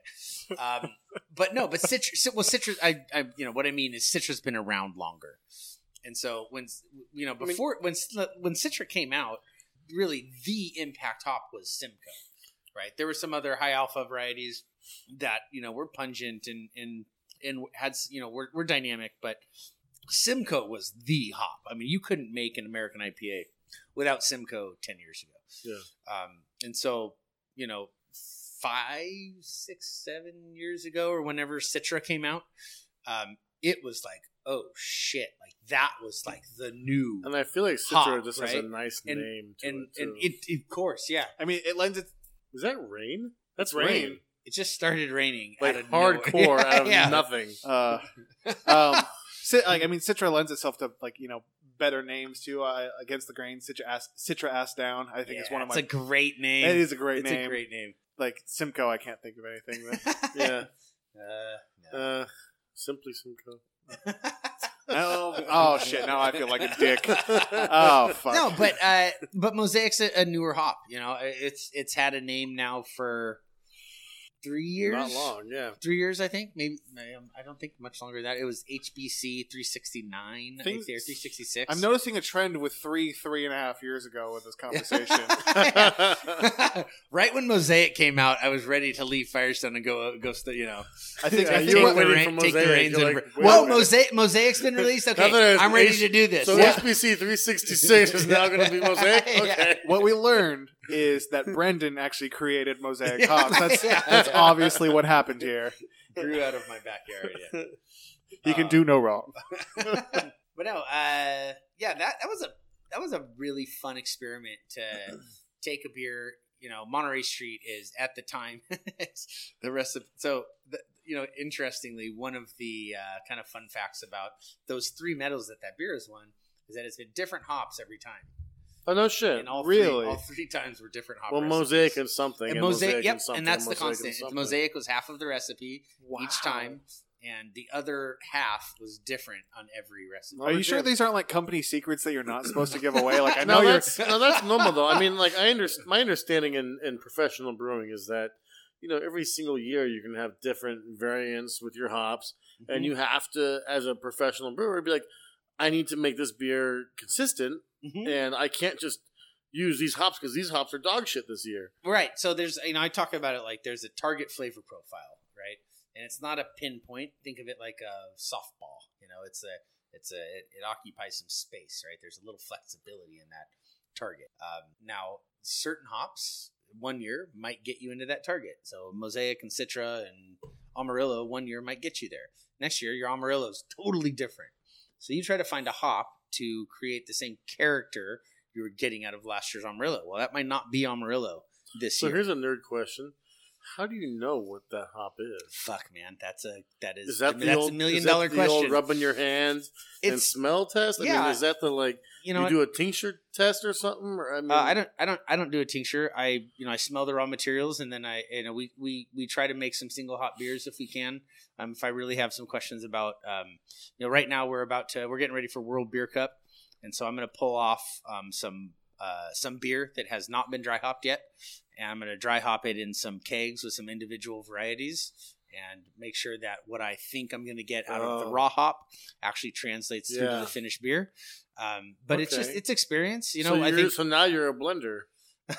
I'm a hot blender, yeah. You're a hop blender. That's what you are. But but you know, I think it's but that's it. It's just it's it's after you know through years and years of doing this, it's smelling the raw hop, tasting that raw hop in beer, making those connections, and being and trusting your palate. You know, um, there's there's a lot of people making beer who are smarter than me.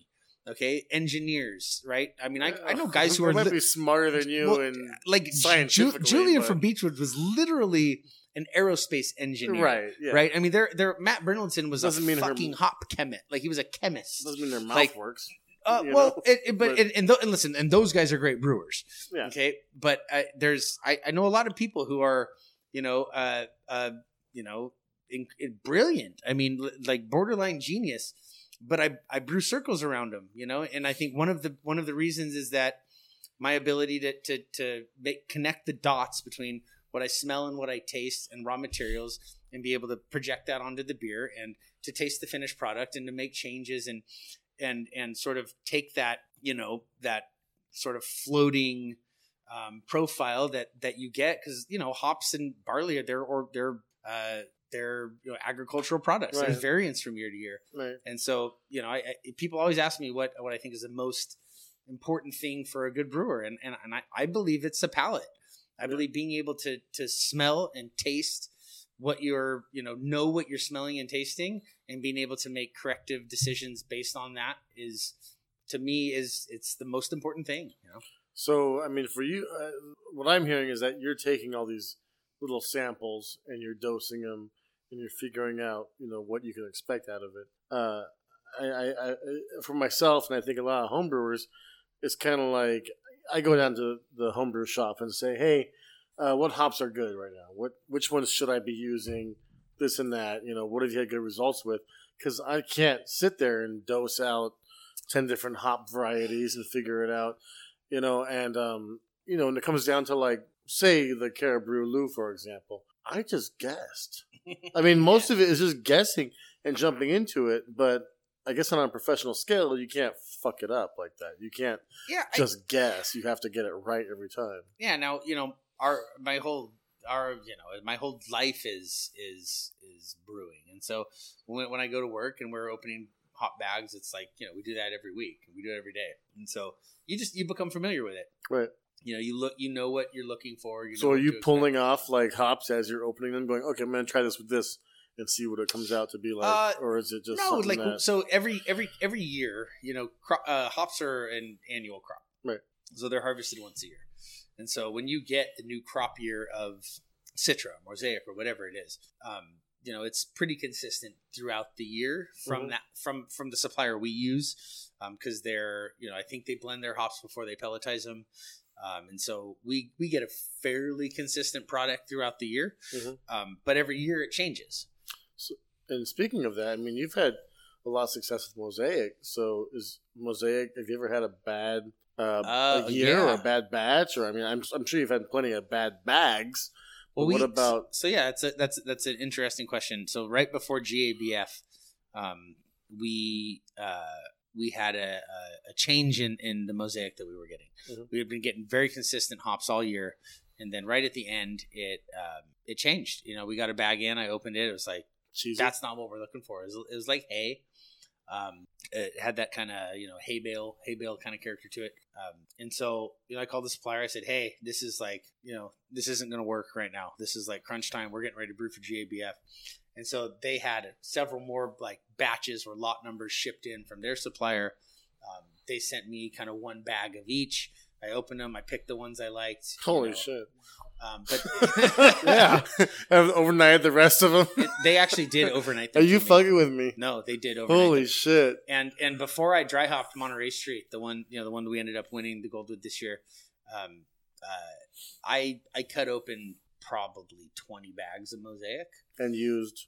uh, two, and so I cut open twenty, and I Holy picked the shit. two that I thought were. But you're here's the here's the thing. So as a as a brewer or as a brewery, I should say, if you're not coming in there with a GABF gold or silver, and you go to your hop supplier, whoever that may be, eh, hey, I have a hop issue. They're gonna be like, well, you're just a guy who needs some hops. I, don't- I you know I I don't mean, know if you got a GABF gold, it's like, yeah, I got a hop issue for I- my I- hoppy I beer don't. that I'm I don't know. I can say that before we won a medal, um, we were we were looking for mosaic frantically, and this is you know a few years ago. Very hard to find. Um, we couldn't find it, and the answer was always no. Yeah, And we found some mosaic through the spot market, and we won our first gold medal. We called the same suppliers, and the answer was Always let, yes. let me see. Oh no shit. Oh, And- okay. and- Still not even and- yes. It wasn't an automatic yes; it was a let me see, but that became a yes. yeah. And so we ended. Up So now up, you have the pool to be we, able to we be like, found I don't we want this we bag. did, yeah, and, and it was it was you know um, was that all of But the difference? 90 I don't eight percent of the breweries out there, and you're like, well, that's what you got, buddy. Well, yeah, I mean, yeah, I- you know, I, I it's again, I can only speak to, to our experience, and that that was our experience. It was we couldn't find it. We won the medal. We went back looking for it, and all Yeah. of a sudden we could get it.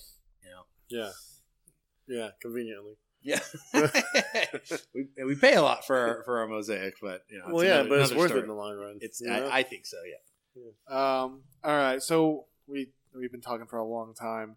Uh, I have one more question. This is well, I guess two. There's one, there's one question that's gonna be goofy and one that's serious. Um, and he knows the goofy one. Do I? It's the one that I was a little worried to ask. Oh, don't be worried. Ask yes. it. Okay, so so this is going to be the serious one, and this is one I like. this is one I like to talk uh, with everybody. Is if you had enough money to start up a brewery anywhere you wanted, where would you have your first tasting room, and what would you name your brewery? Carabrulu. hey, that's trademarks, And I man. know He's in, in, in, in Lee's bedroom is where I'd open it. oh my god, I got plenty. I got. I, I need to get a Cal King bed. I sounds like. oh man. Uh, I mean, seriously. I mean, I'm. I'm Wait, that wasn't your answer? uh, I I'm born and raised in San Luis, so it, it would be somewhere here. You know. Uh, Mhm. what would I name it? I don't know. That's always the hard part. I, I usually. That's the hardest part. I can't, it's like so naming beers and naming breweries is a lot like naming kids. Okay, if you tell someone the name before they meet the kid or taste the beer, it's a shitty name. You can come up with whatever name you think. You're like, oh, I don't love that name, but then you introduce a kid that's a cool kid, Right. and you go, this is his name. You Yeah. go, I love that name. yeah. Or you have the beer, Okay. and you go, you know what I mean? okay. And you, and you go, oh, I love that name. So what you're saying is when you name a beer first and then you try to make a beer around it, it That's- might be a bad beer. It might be a bad beer. Yeah. I'll go with my first answer. Okay. Yeah, I'll go with So- my first. The the brewery is Ca- uh, Caribou Car- Lou. Caribou Lou, and it's going to be opened in Lee Samway's In my bedroom. bedroom. In my mattress, actually, I believe is what he said. All right, so in between his mattresses. mattress from Box Spring. So the other question that is a bit goofy is one that um, I try to add to the podcast because it's something that was new and, and, and or I, it's something different that I don't think I've heard before. Um, I'm going to change it up a little bit. Are you? Okay. Yes, because I think this might be easier. This is a you know a head brewer picking picking three would be different. But have you ever heard or played the game Fuck Mary Kill or Shag Mary Kill? No. Okay, so I'm going to give you three options of styles. Okay. And the- Styles. okay. Yes. So the game is called Binge Bong Bail. Binge, you have to drink two cases in a week. Bong is you have to beer bong a growler, and bail is you got to dump like a barrel, or you got to like you know you brewed it, you you work so hard on it, and it's just got to go down the drain. And I'm going with uh, American Pale Ale, West Coast IPA, New England IPA. Hmm. So pick pick what I Binge, do with bong, each of bail. those. Yeah, you got to pick one to One binge. for each. Yes, you got to pick one that like you got to brew Oh, and then get rid of. one that you would beer bong a growler, so you got Oh. to beer bong 64 ounces at once, and one that you'd have to drink 48 like cans or like equivalent of two cases in a week. Yeah. One that you like longevity, one you like a lot of right now, and one that's like, sorry, you got to suck it.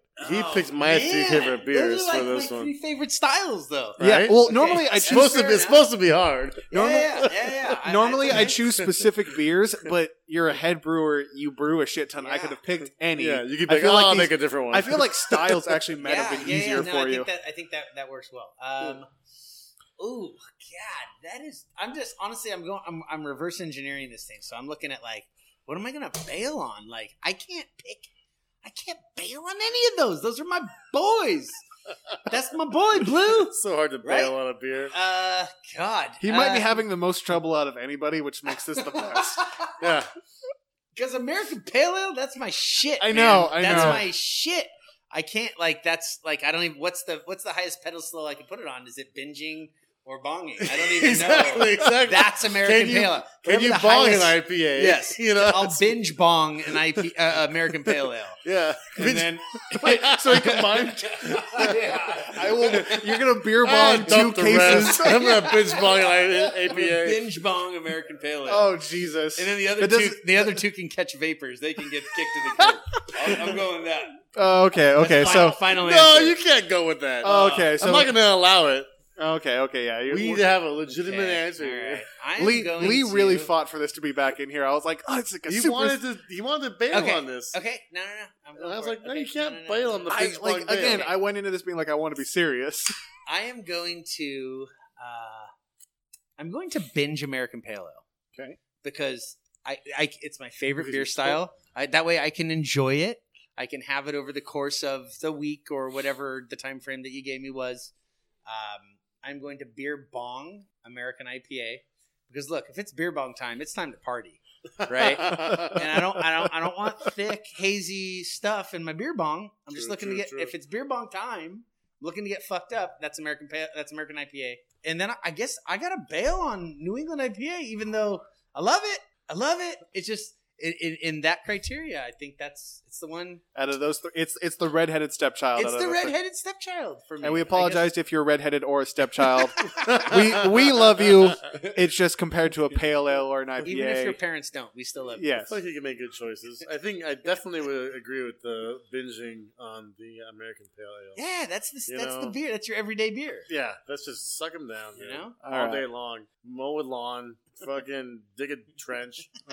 Do you um as we close out, Lee? Do you want to describe this beer that you oh poured yeah, for we us? just uh, cracked open a little Alvarado Street. It's a uh, it's a fifteen percent bourbon barrel aged Belgian style quad. Nice and light. Oh, yeah. it smells You know, delicious. We're gonna finish off with a light beer. it's a it's a little big, so uh, that'll be our dessert for the evening, and uh, it's called Metal Clothes. Oh, metal clo- metal clothes. Oh, that's cute. All right. I get it. Um, as we close out, uh, do you guys have any last words or any last thoughts? Uh, then again, Brandon, I think for like the dozenth time, thank you so much for coming on here. It's been an absolute joy. Like I've learned so much, and I really think our listeners are going to learn a lot. Just the the the little bits that we talked here tonight. Yeah. Cheers and uh, thank you for having me. And don't forget March 10th. Yes. March Please don't forget March come to- 10th. Come to the brewery. Yes. Uh, it's 6 Higuera Street, San Luis Obispo. yes, right off the Madonna uh, exit. It's the best, Cheers. most beautiful brewery I've ever seen. Yes, I'm very excited for either uh, March 10th or for some god-unknown reason March 11th when I get to check it out for the first time. Yeah, right. Um, so this last little bit is plug any social media that you want. Uh, if you want to follow the show or myself on Untappd, you can follow uh, follow me on Untappd at uh, BeerPope273 on Instagram at the Beer Pope, all one word, and you can follow the show on Facebook at Craft Beer Chronicles. You can follow me at uh, Sammy Brews on Instagram, and I am I Sammy Brews on uh, on uh, the uh, other beer thing that people use On Untappd, Untappd. I think you are Sammy Brews on Untappd, I think I am. and then Brandon, if you if you don't want people, I don't follow- have any idea what I am on on, uh, any of those things. I think I'm Begoff eleven on uh, uh, Dude, I don't know how to work Instagram, what's bro. the Instagram? Yeah, Yeah, I I, that, that one. The one I'm the kids too- are doing. I'm- I've learned that I'm. I got to the point where now I'm the old man who doesn't know how to work things. What is this technology that I'm like, eludes I don't me? know how to work the Instagrams. Um, I don't like it because I don't understand it. as much as we had fun here tonight, please drink and drive responsibly, or drink responsibly. Don't drink and drive. I realize it's drink responsibly. it- it- it- So yeah, drink responsibly. Drive Don't responsibly by not drinking. exactly. Yes. Um, and thank you all for listening. Uh, I think I said it last time too, but episode six will, with the new setup, be much sooner than uh, the be much less of a wait than last time. Because Um, we know you're all waiting patiently, uh, holding your breath. Thanks, to mom. listen to our beautiful voices. Um, uh, as always, have a wonderful night. Drink good beer and cheers. Cheers. Cheers. Awesome, guys. Rub-a-dub-dub. Mm-mm.